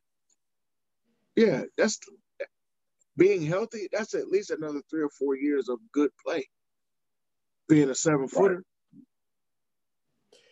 Right. Am I right? right? Yeah, you're absolutely right. So, so I don't think either one of us have huge expectations for the Cavaliers. What'd you say? I, I think that the Cavs will probably win uh, thirty, thirty-one games. How many games are we playing this year? seventy-two? Yeah. Oh, I'll give the Cavs. Oh, I'll give them even thirty. Or like I said, with the possibility of maybe sneaking into an eighth seed in a playoff. So I think I think that's we'll be able to compete with. And that's why I was trying to tell one of my one of my boys this. He was like he was mad because they was like the Cavs won't win more than twenty-five games. I said, yeah, but it's all, it's gonna be at least ten games short this year. No, but twenty-five games ain't shit. It's not, but we're short ten games. So if you look at those ten games. We're talking about a team that's kind of not really even middle of the road. You're not Anybody be- that has expectations of the Cavaliers this year are delusional. Period. Like, seriously, like, what, what do you expect from this team? They signed a bunch of nameless guards in the offseason. You know what I'm saying? And I don't blame him for doing that. Nobody's gonna come here right now as a free agent. Nobody's significant. You just gotta sign what you can sign to fill out. Like, like, I mean, like, like when you're doing stuff like re-signing Delly, I saw people that were excited that we re-signed Delly, and I'm like, why? I saw that junk too. Like, what are y'all? What people, are you? People here get we get too nostalgic. Yeah, Delly was part of the championship team, but you know, and I you like Delly. Look, he he doesn't fit in. Doesn't fit in with us right now and what they're trying to do at all. You already know how I feel about that stuff, bro. I, I truly believe, and I'll say it every opportunity I get, here at Cleveland, we love mediocre people. Sure we do. We love mediocre ball players, man. If, you, if you're a marginal ball player, now, if, you, if you're Albert Bell, a potential uh, M V P, should have been a Hall of Famer, if, you know, without the injuries and whatnot. Oh, we hate you because you decided to leave. We don't want nothing to do with you. You got to go. But if you're marginal, you really didn't have a full effect on every single solitary game. Right. But you wanted to be in Cleveland. Oh, we love you to death. Oh, we exactly. love you. We love you, Andy. Yeah, don't, I, I don't want to go down that road, but you're absolutely right. Um, so, listen, so we haven't touched on the West at all. We didn't. I was just getting ready to say we ain't touched on the West, so we got to figure out what's popping out West. So going as we go out West, let's discuss some things because, of course, we know the Lakers won the championship. Uh, they were clearly the best team in the, in the West last season. Um. But this year, we've got a Clipper team that has played together for a while with a new coach, by the way. Um, but we also have a healthier, not a completely healthy, but a healthier Golden State team. The question is, can L A come out of the West and still uh, reign A, over the West, and then B, reign over the uh, N B A. I think my, L A will come out the West easily. My take is they're coming out of the West. The additions that they uh, have had, and it's so crazy because I, I told you I played on two K, uh, two K twenty, and I went to the Lakers on the two K. I played in the, in the career uh, part of the part of the game. So I chose to go to the Lakers. I, you know, I played with LeBron and, and A D and those guys. And in the middle of the season, they made this trade. Guess what they got? Marc Gasol. So now this dude is on the actual Lakers team right now. And I'll tell you what I thought when that happened then. I'm going to tell you what I thought when that happened now. In the virtual world where we traded and got Marc Gasol, I said, oh, we about to win the chip because we don't require that much of you, bro. Right. But I know what you do defensively. I know what you do offensively. He's a capable uh, ball player, so we got it. I think the addition of him, uh, what's the kid, uh, Schroeder. Oh, it's a great pickup.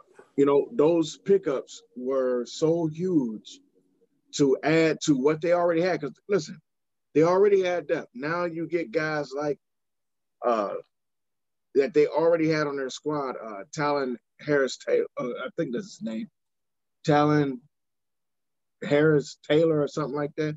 I forget the full name. But this kid can ball. So now you get the opportunity because you've played for a year or been here for a year or so, with the rest of these guys, uh, the Wes Matthews and uh, Montrezl Harrell. You got, listen, all they did was just reload. You know, we used to have a saying here here in Ohio about Ohio State. You know, we don't, we we, we reload. We don't, we don't, uh, you know, uh, have to figure out what we're going to do next. Nah, we're just going to reload. We're just going to put more bullets in this, and it's done. And we're going to shoot this thing up. And that's exactly what the Lakers did. They just reloaded. So, to me, the Lakers are coming out of the West. It's good to see Golden State uh, being healthy. I hate that Clay won't be as healthy uh, or healthy at all It, it, that's what hurts them. And if, if you look at their roster, without having Clay on that team, I don't really see Golden State doing much. Um, uh, you know, with the fact that you still got Steph Curry, you got Draymond, they, they will be they, – They'll they, be out of the first round and maybe even out yeah, of the second round. But they're yeah, they, they, they're, they're a prideful team, uh, a veteran team. So they're going to – you know, it's not going to be an easy out. But without Clay, I really don't see Golden State, um, you know, doing a whole lot this year. Um, the team that I'm going to really focus on and watch this year um, is going to be the New Orleans Pelicans. I'm really fascinated with them because they're a very, very young team, but super talented. And they added some veteran depth with like Eric I liked them last year, though. I did. I, I thought they were going – when they made that trade, I said everybody like, ah, ha, ha, ha. They got A D in L A. They're going to be straight. Yeah, the L A going to be straight, but I think y'all need to keep some some spotlights on, on New Orleans because yeah, because now you get to see D, uh, Zion now with no minutes restriction, right? Now, now you get to see him go full bore. So and you got Ingram. Now you got Ingram playing. Yeah, he done already got another season under his belt where he's he's right. the guy. They also signed. Um, I don't know if they got him in a trade or if they signed him, but they got Steven Adams. I like Steven yeah, Adams. Yeah, that was a trade. So you got some some more bigs. Y'all gonna be a problem. Now they ain't gonna be able to figure out how to beat the Lakers or nothing like that. But they're gonna right. be a problem. They're gonna be a problem, and they're gonna be in some folks' way. And they're probably gonna, you know, like a, a team. Now, see, you won't be a problem for a team like L A, but they may be a problem for a team like Portland. They may be a, t- a problem for a team like uh, Denver. You know, the up and coming teams that are still trying to find right. their balance uh, in the West, a team like New Orleans could be a team that puts y'all asses out. Right. And so even yeah, so like a team like Denver, I don't know if they're ready yet. They they had a very good season last year, but do they have another guy opposite Jamal Murray that can go get you thirty? They're a solid team, but do the they Joker, have the stars that can take them to the next level? But the Joker has to play. The Joker got to figure out something. And this is this is a crazy thought because the Joker does a lot, but the Joker gonna have the Jokic gonna have to figure out whether he uh, can he can he give it to you every single night, right? On the on the, on the twenty five to thirty points a night because he is the other guy. He is the other guy, but can he give you the thirty and then play defense too? Because if they're in the conference finals again, let's say. Your man is Anthony Davis. So can you do that and still be effective? And we still saw, score. Yeah, yeah. And we saw that that was a problem for him. So, I mean, it's, it's a lot. It's a lot to to to, to yeah, because, like, because you look at it from the opposite end. Um, you know, the Lakers, like uh, uh, A D doesn't really have to guard Jokic. You can like you can throw Montrezl Harrell or I was getting ready to say now, somebody now, else like that. Now I'm only talking about what they what they did in, in this last conference right. finals. But now today, yeah, you're right. You got Montrezl Harrell coming in that could possibly you know guard this dude. Like you you you got some some more physical guys that can take up all of that uh, extra extra uh, weight and keep you fresher. As uh, you know, if you're Anthony Davis, exactly, so I don't have to do all that extra work. So exactly. it's it's it's uh, it's a lot to, to dissect when it comes down to the to the N B A. I'm kind of excited just because it'll be some something else to watch. You know, I got spoiled. I was watching basketball, baseball, and football all in the same week. So. Right. I got out of spoiled, and then you know when baseball was over with, and this whole was over with. I've been spoiled with everything. I'm I've been spoiled with having football games almost every day of the week. Tuesday night football, Wednesday night football, Thursday. Yeah, yeah, yeah. Because they keep rotating, so I got a game on right. two games on Tuesday or something like that, or two. Right, on you got you got two games coming up on Saturday, plus yeah. college. Uh, you yeah. got a, you got a football game on Christmas Day, which is a Friday. Yeah. It's just crazy. So, yeah, I'm definitely been spoiled with all the sports that we've been having So what are we gonna do in twenty twenty-one when it when it don't happen? Times. Right. hopefully, hopefully it don't happen this exact same way. And I'm only saying it that way because that would mean that, you know, COVID becomes a little more contained and we can get out a little bit more. And if that happens, we're gonna go back to normal where, you know, between between March and April, all we have is is is basketball, which is cool. But between uh, July July and September, all we got is baseball. Those are the worst gaps on the planet. Right, and, and especially if the Indians suck. Uh, if oh, the Indians man. suck, then it, it's really going to be a long summer. The only thing that you'll have, you'll have, you know, football stuff going on with personnel moves and stuff like that. Yeah. Brandon yeah. Camp, that'll help a little bit. Um, anything else as far as the, the West? I think we both agree on the Lakers. The Clippers, man, I look at their roster today. I got no I don't faith, have any faith in them either. Now, they gave Paul George that extension, which I was surprised at. Uh, five-year, two hundred million dollars extension. I'm like, dude, yeah, but I wouldn't get that's him. Their money, not mine. But, um, you know, I don't have any faith in the Clippers. Uh, I don't have any faith in Pandemic P. Um, he's going to have to prove me wrong. He's going to have to Not at me. all, man. Like, maybe maybe Ty Lue can get these guys yeah. together. I, I got some – I hope. If, if anything, if, if I can't say anything, if I have faith in any one thing or if I'm, I'm hoping or or fingers crossed for any one person, it's Ty Lue. I like Ty Lue. I thought he was a good coach here. Um, so I would like to see him turn. Yeah, especially, you know, managing their personalities and everything, man, because you got yeah, some crazy yeah, yeah. personalities on the Clippers. And I don't know if their focus was all – well, matter of fact, I know their focus – wasn't all the way there last year. Um, but I don't know, like, what team is going to get the Lakers the hardest time? Um, I would probably say a team like – I don't think it would be a team like the Clippers or Houston or somebody like that. I think it would probably be somebody like Denver that's um, athletic, it's, it's, that has a lot of different uh, Portland, pieces. A team that just runs a lot and makes a lot of right. shots. Like, they keep the volume of shots up. I think that's the only way that you can really play with them, especially like if I if I were anybody who played the Lakers early uh, this season, I would be pressing the whole game, especially if I was a team that didn't play in the bubble. So let's say if, if the Cavs opened up against the Lakers, if I'm B J, I'm telling these cats, man, we running all night tonight. Yeah, yeah, like we just gonna run these guys because. The Lakers are tired. I watched parts of their uh, preseason game last night, and you could you could see it. They were tired, and as they should be. I don't care what anybody says, and I keep telling people this. You know, LeBron is still a thirty-six-year-old man. I don't care how much money he spends on food and yeah, well, he got a lot of miles on legs, man. You got a skip ton of miles, bro. So, you know, and that ain't that ain't me hating. That's not me wishing bad on the dude.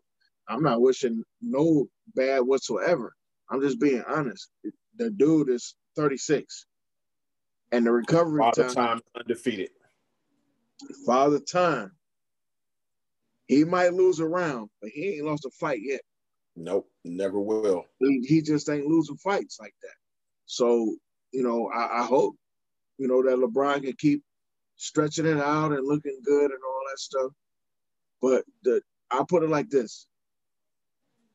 I've rarely seen a player play the amount of games, the amount of minutes, the way that LeBron has, and never gotten a serious injury.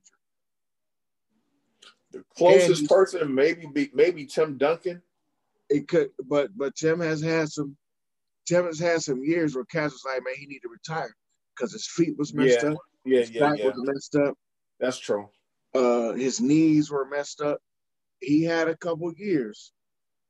And that right before he won, especially before he won that last title, he had it. And you know, you know, I know this as a Spurs fan. He had a couple years where we were all like, oh, man, Timmy ain't Timmy. This dude, That's this true. dude is This dude is Timothy Duncan. He's not. He's not Tim he's, Duncan. He's, he's Tim. Not Tim. He's just the guy that signed the checks. So, it, and it happens. It, it does. I remember Magic. Magic was balling and doing this thing, but then he he reached an age where every other week he was pulling a hamstring. You know, it, it just is. It's just regular wear and tear. Now, again, the best part about these players today is that these guys put a, a lot of work in restructuring and, and, and, and uh, recovering their bodies. They do a great job of this. Uh, LeBron is probably at the forefront of that because he realizes where his money is made. This dude does a, an awesome job of caring for his body. Um, however, he's thirty-six years old this season. Going into the season, he, he'll be thirty.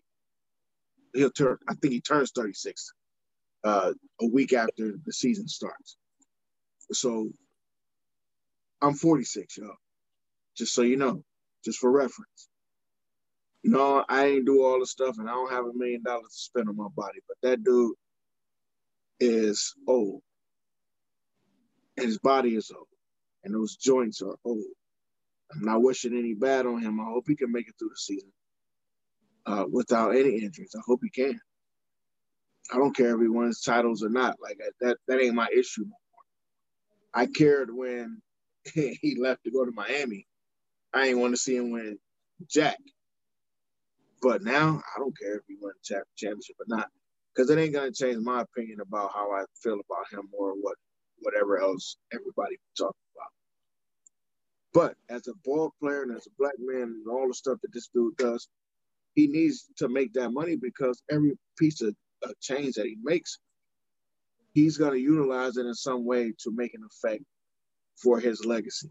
So, man, make that money and, and do your thing. So I'm always looking for him to do his thing, you know, but you got to understand,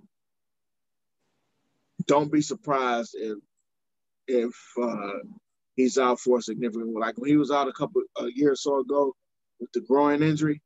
Right. I said, man, that's probably the first time I've seen this dude have to sit down. Yeah, it is. It was. Like, I've never seen this dude have to sit down. Any other time he sat down, he did it, you know, voluntarily, you know, for rest or whatever. Uh, whatever oh, reason. I hurt my finger. Oh, uh, yeah, I got yeah. a back strain. No, you don't. You just wanted to set. And that's okay. As much as he played, that's okay. You know, but we know what it is. So, yeah, that's – other than New Orleans and the West, I do want to see what uh, – what, uh, if Sacramento can, can pick up their pace a little bit. Too. It's their time. If Sacramento does not make the playoff this year, then they need to go ahead and break up that team because that's another team that's been together for a little while. And for whatever reason, they come close to getting to that eighth seed and they fall off towards the end of the year. You know, you got Buddy Hill, De'Aaron Fox. Um, they got a couple other really good, solid players on that team.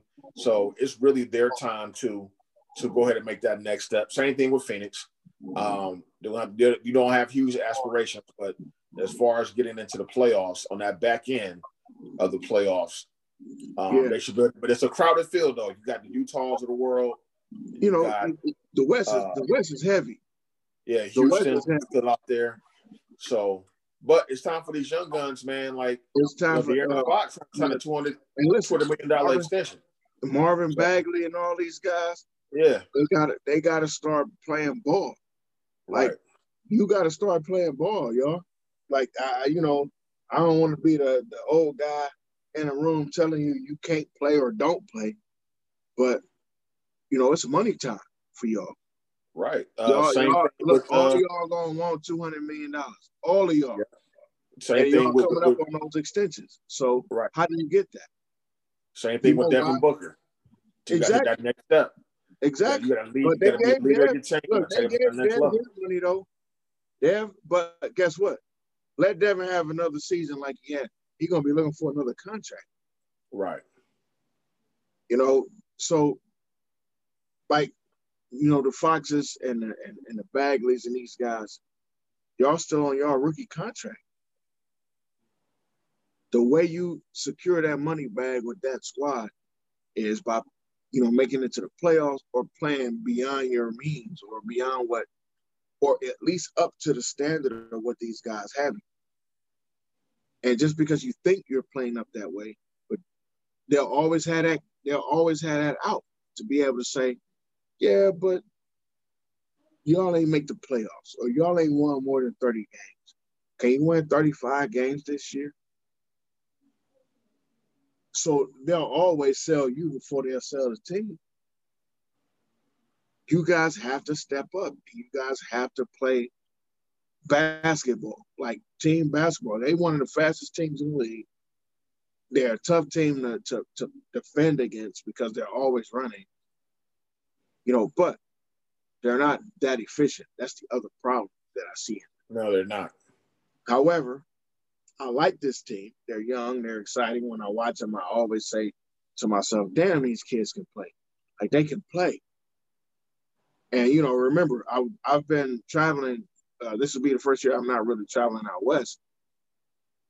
I've been traveling for the last two years. So I'm talking because I've seen a lot of Sacramento games when I didn't even want to. I, I'd be, I'd be somewhere smoking cigars like, why are we watching Sacramento? It's the only game on right now. The only game is on at the time. That's hilarious. You know, so you're like, ah, oh, all right, man. So you start watching these guys, and, you know, I mean, Marvin Bagley has underachieved. He has to figure his life out. And, or excuse me, I'm sorry, not his life, his career. He has to figure his career out. Right. And, and, and decide that this is what he wants to do, and he's going to play up to par with. Yeah, with, I, thought, uh, yeah I thought Marvin Bagley was going to be the truth coming out of Duke, man. That dude was averaging something like, like thirty points when he was at Duke. But man. but here's the problem, though, Sean. I think the bigger the bigger issue is draft night is like getting married to a lot of these guys. Everybody thinks that getting married is the end of the trip. Right. You're absolutely right. That's a great analogy. They, they think you've arrived. And getting drafted, you think you've arrived. And you've been told you're eighteen, nineteen years old, twenty years old potentially. You've been told for roughly fifteen years of your life that you was the man. Now you got a coach telling you that you got to do this, you got to do this, you got to do this, you got to do this. But you are already spending that money right now. And you just showed up, you know, to the job in a, in a you know, in a Maserati.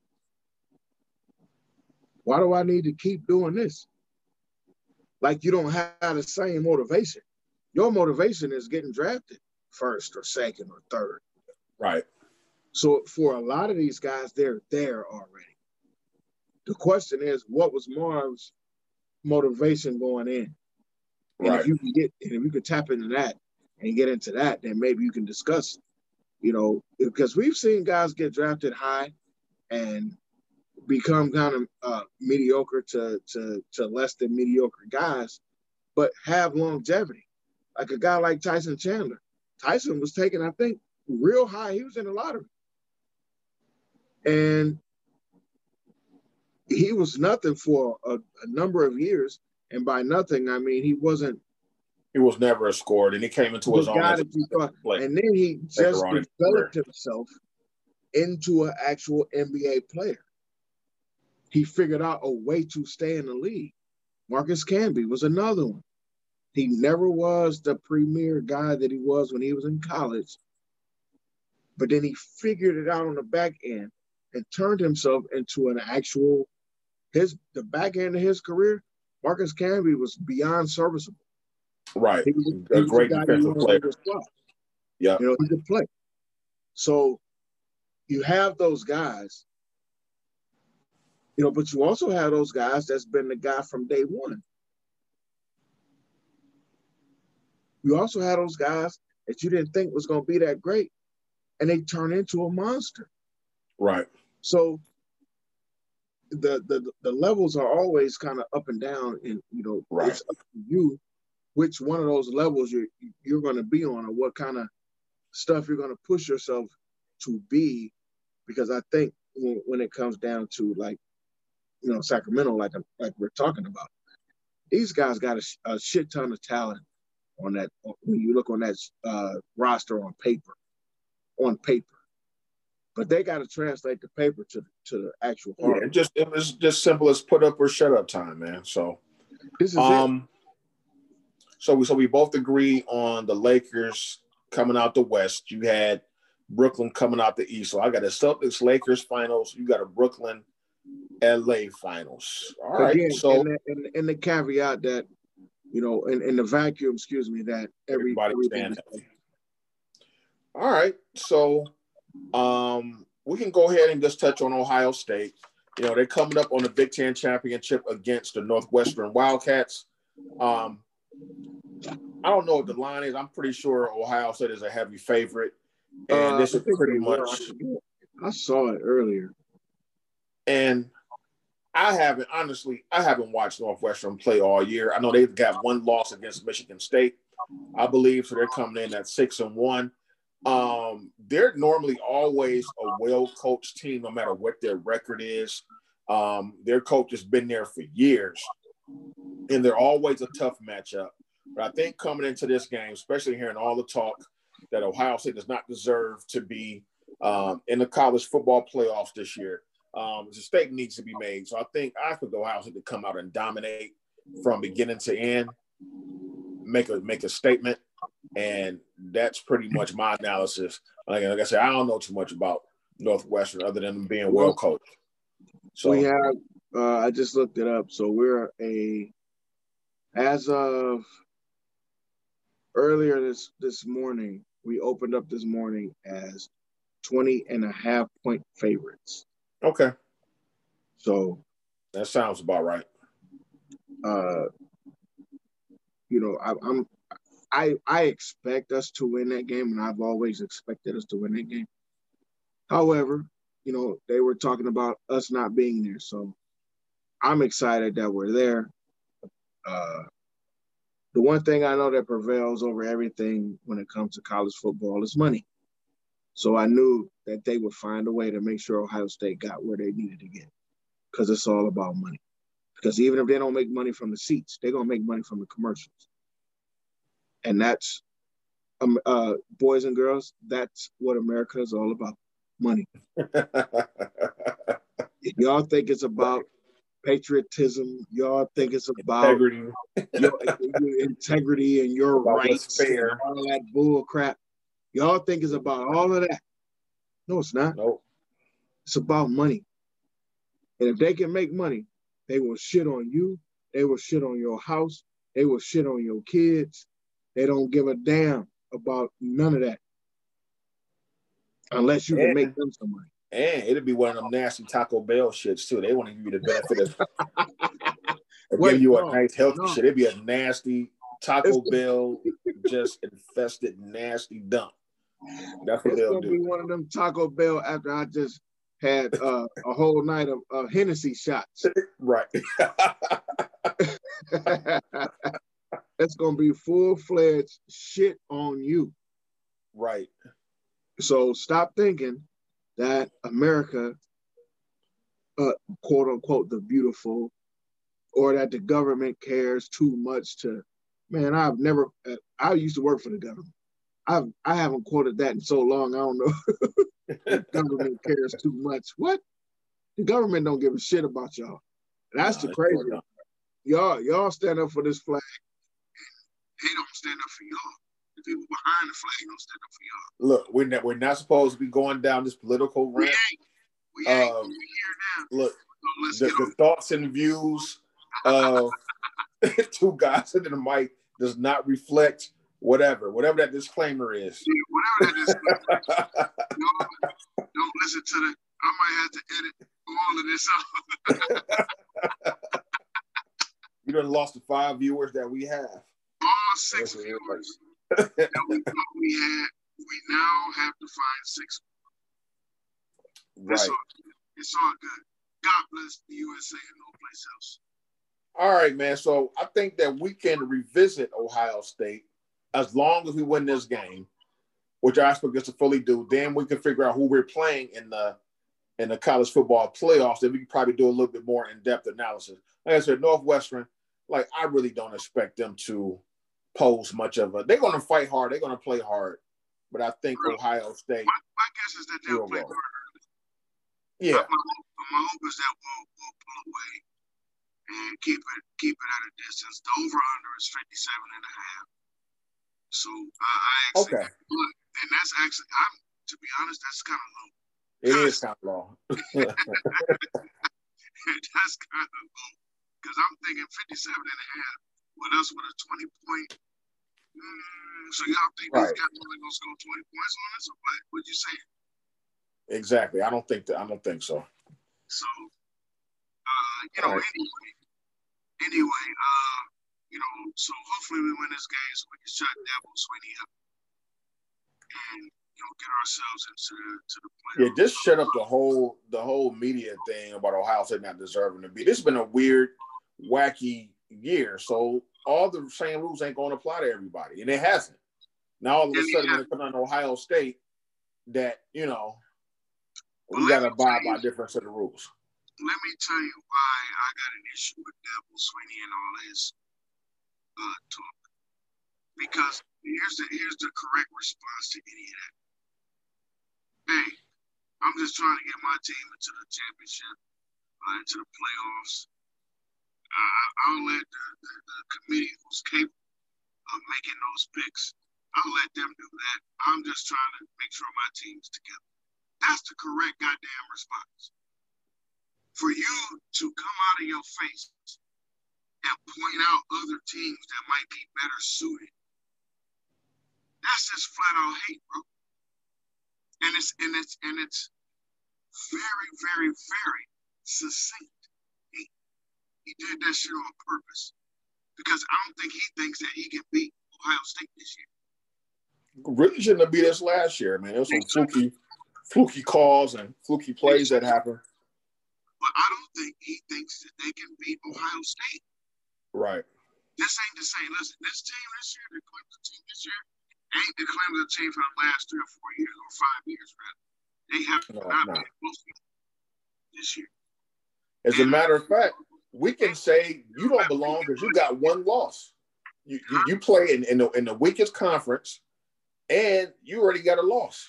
And that's the other you part know. Of it. And to, to, to, to, to go a little bit further, even if they can beat us, let's say they play us in the first round, you know who they can beat? Alabama going to beat the brakes off of you. And he knows that. But he's trying to make sure his team at least gets to the, to the championship. I think he's afraid of playing us again in the first round. And I don't think I think he knows that he's not sure if his team can beat us, and that's that's where I line up. But the correct answer to his dumbass statement should have been, "I don't let the committee worry about who gets in and who doesn't. My team's ready to face anybody. We're just trying to make sure that we're there. Game, set, match. Leave it alone. Leave it alone." That's I agree. Answer. All right, so we'll see how this plays out. When we'll we, we should know who our first round matchup is um, come Saturday afternoon. So um, next up, we just got to go over our picks from last oh, week yeah. and our picks from this week. So um, I'm right now I'm at twenty-two and twenty-one, and I think you're a little bit ahead of me. I think you're what twenty-three and what? I'm twenty-two and and, and uh. twenty, twenty-one. Well, I'm twenty-two. I'm, twenty, I'm sorry. I'm sorry. I'm twenty-two and twenty. All right. We should be twenty-three and twenty. Well, whatever the hell. You know. Well, something like that. Got, I just know you, you ahead of me by a game or two. All right. I so, should so be ahead of you by way more than that. No, you're not. Because I'm way better than you. No, that's not true at all. So, first game was the Rams and the Patriots. I picked the Rams, and the Rams won. We I both think you picked the Rams, too. We both picked the Rams on that.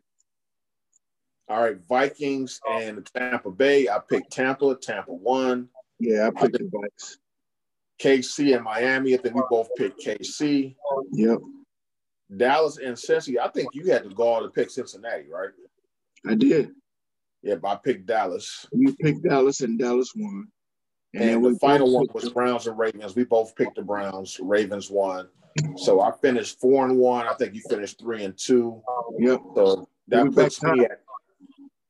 So now I'm at twenty-six and twenty-two.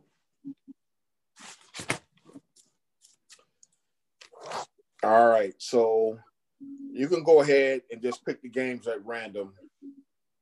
You at twenty-six? At twenty-six, yeah. So we tied then. Not for long, because after this week, I'll pull ahead and take my rightful place. So let's go ahead. I'm gonna let you go ahead. I, I don't have uh, no I access to the to the this week's oh, game. I actually was gonna pick four. If if we had gotten to it early enough, I would have uh, picked the game tonight. But that's all good, because the game tonight is actually a good one, and I, yeah, I kind of. I kind of figured it was going to be a good one too. Uh, so let's uh, let's look into this week coming up in N F L. What is this, week fifteen? Gee whiz, week fifteen. So why don't we start with uh, Chicago?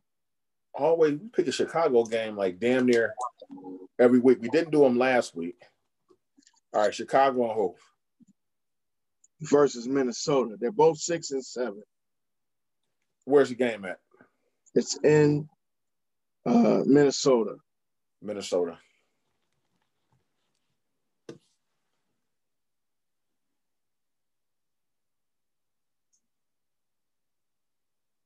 I think I'm going to go Minnesota uh, as well. Although the Bears looked good last week, I have to be honest. Yeah, it's still the damn Bears. Touchdown. It is, it is, oh, he still, dropped it. It is still the Bears. So, next game, this one ought to be a good one. We got the Seattle Seahawks going to the Washington football team. Uh, Seattle's nine and four, Seattle six and seven. Seem like they're going in two different directions right now, though. I'm going to Seattle.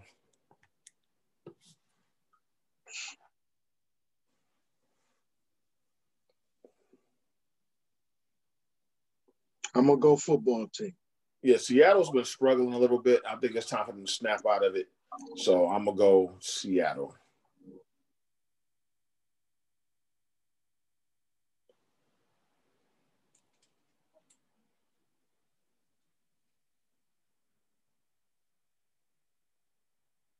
And it seems like we got a Saints game every week, too. Mm-hmm. So the Saints playing K C, right? They got K C this week. I'm going uh, K C. twelve and one. Now, bef- before you before you make that, you might want to, they said that uh, Drew Brees might be practicing by tomorrow. I bet you will pick K C even more. This dude had look, literally fractured his whole rib cage. Yeah, man. He had about four or five fractures, a punctured lung. I said, damn. Yeah, exactly. You trying to come back already? And and then, too, the Saints, for whatever reason, they don't like running the football anymore. Also, they, really yeah, run they, with, they just want to keep throwing. They just yeah, keep or, or run or use Taysom Hill as their main running back. Like, I would really, like they just want to run the ball. Like, yeah, Kamara barely gets any care. He's more of, he's turned into like Ernest Biner now. You know what I'm saying? When you get a few carries here and just use that as a receiver, coming out of the out of the backfield trying to get mismatches on linebackers and stuff like that. But the Saints don't, they don't, they just do not like to run the football. And against K C, you don't want to try to go head up with K C like that. So I'm, no, I'm going, even though the Saints do have the number one defense in the N F L, I'm going K C that game. Uh, I'm gonna go K C as well because I don't think it matters who's the quarterback. I just think that K C is is the class of the N F L right now, and uh, they're probably gonna figure a way to, to beat them. Right. Especially like you say, if if my man comes back, are you healthy enough to come back, or did you could you have come back last week? Because I say if you could come back this week, you could have came back last week. Yeah, because you know, and if he does come back, you know, he's going to be all bundled up. He's going to have about about a and he's going to want to throw sixty times to try to prove. Yeah, man, that's man. I I got K C all day. All right, what's number four?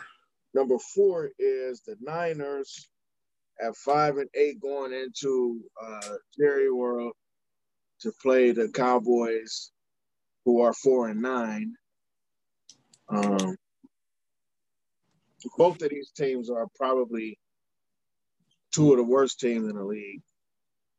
Or, well, let me rephrase that. Two of the more inconsistent teams. Well, forty-niners have just been beat up with. Yeah, and, yeah that's, and that leads to the inconsistent. That's why I, I tried to switch what I yeah. said. They're just um, inconsistent at this point. San Francisco was better coached. Oh, I'm going. I'm going to San Francisco. You're going Frisco? Yeah.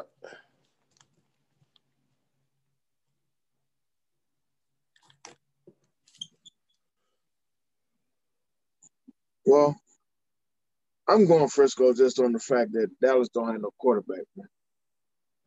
Like, you just ain't going to win many games if your quarterback can't make regular-ass throws and regular-ass plays. Right, I agree.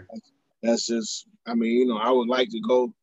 If, if Dak was playing, I probably would pick the other way, but you don't even have, you don't have nothing. You don't have nothing, bro. So, all right. Then finally, the Browns, the Browns, the Giants. I'm going Browns, and I'm looking at it'll be tight early in the first half, and I think we'll pull away at the end. I'm looking at I think the Browns are going to pull away quite a bit in the second half. I'm going thirty-one seventeen.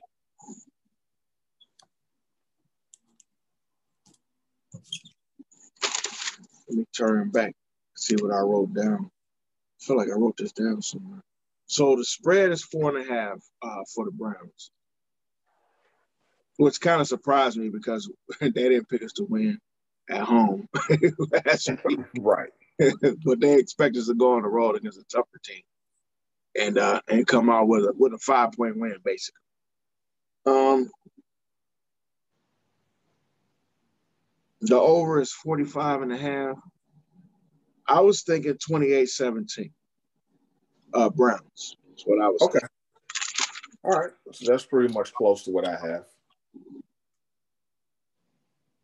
Because apparently we got the ability to score the ball. It's just going to come down to us being uh, consistent, you know, and efficient. And right. I think we can do it. We've seen us do it. It's just a matter of doing it. Exactly. And it's just a statement game for us, like put up or shut up time, man. Let's like put up or shut up. Go ahead and this is and your guys, and let's move on to the next game. This is your opportunity, right? To finish this thing out. Uh, as we were speaking, the Chargers scored another touchdown, so it's about to be it's twenty-three seventeen before the yeah. uh, point after. I see that. Yeah. All right, go Chargers. So we need the, the Raiders to lose this game. All right, man. Do you have anything else you wanted to touch on? I'm pretty much. I think we had a, a a complete show, man. We touched on a lot of topics today. We had um, a full show, man. I, listen, because I said to myself, I said, man, Sunday going to be another late night. We ain't talking about nothing on Sunday but the bro. Yeah, exactly. I'm not, I'm not talking to be up to three o'clock in the morning. So let's get it all in the day. Right. So that on Sunday, we could just be like, yeah, we won. This what happened, or oh man, we lost again. It's some bullshit. And yeah, good night. Exactly. So, yeah, well, uh, I think I think we we've cleared out um, a few things. Uh, I think we're good on, on on all of our topics. Again, go Cavs, uh, go Bucks, and go Browns as we go into uh, next weekend.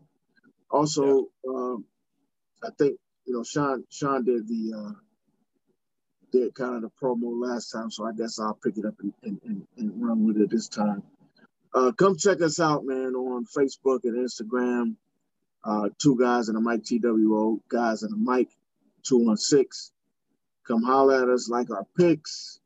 Uh, also subscribe to our YouTube page, our YouTube channel, I'm sorry. Uh, two guys and a mic, T W O, two one six. It's fun. Uh, we put our whole podcast on there, but we also try to uh, add a few things extra. You know, unfortunately, for you guys, I am not as tech savvy as you would like for me, as some people would like for me to be, but I'm learning. I'm getting better. I'm trying to tell you, I'm getting better.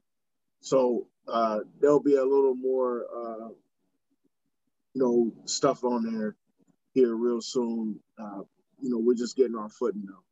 So again, subscribe to our YouTube. Come check us out on YouTube as well. And then check us out on every single solitary one of our Uh, audio streams uh, from Spotify to uh, Apple Podcasts, also Google Podcasts, and on uh, Anchor Podcasts. So come check us out, Two Guys and a Mic, T W O, Guys and a Mic two one six, on every single solitary one of those platforms. We love you guys. Don't forget to comment. Don't forget to engage us, because we got a lot to say. And we will, you know, not just like, but we will also uh, respond back. Uh, come check us out. Keep liking us. Keep coming to see us. We're going to keep putting the content out. Uh, you know, Sean, thank you for, again, allowing me to interrupt your entire day uh, with my shenanigans. I appreciate I appreciate you, homie. Um, I couldn't do this without you. And, uh, you know, that's it for me. All right. Um, I don't have anything else to contribute, uh, but I do want to thank you, man. I appreciate the compliments and everything.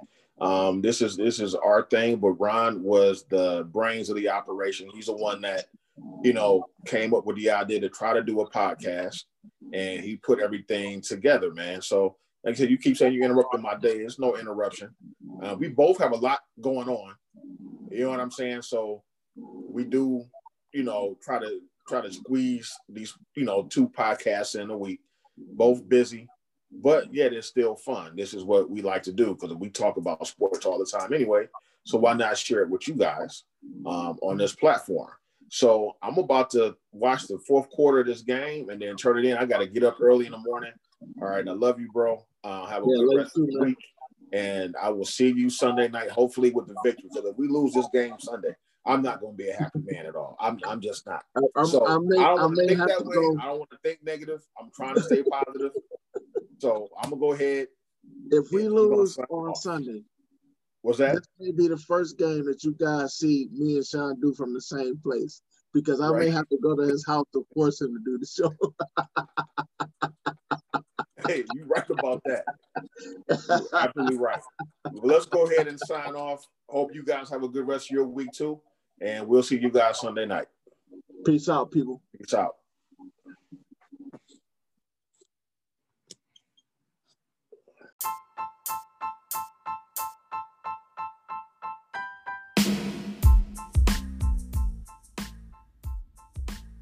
You've just listened to Two Guys and a Mic with Ron Pierce and Sean Davis. Tune in to us on Sunday after the N F L games for our next podcast. Until then, peace.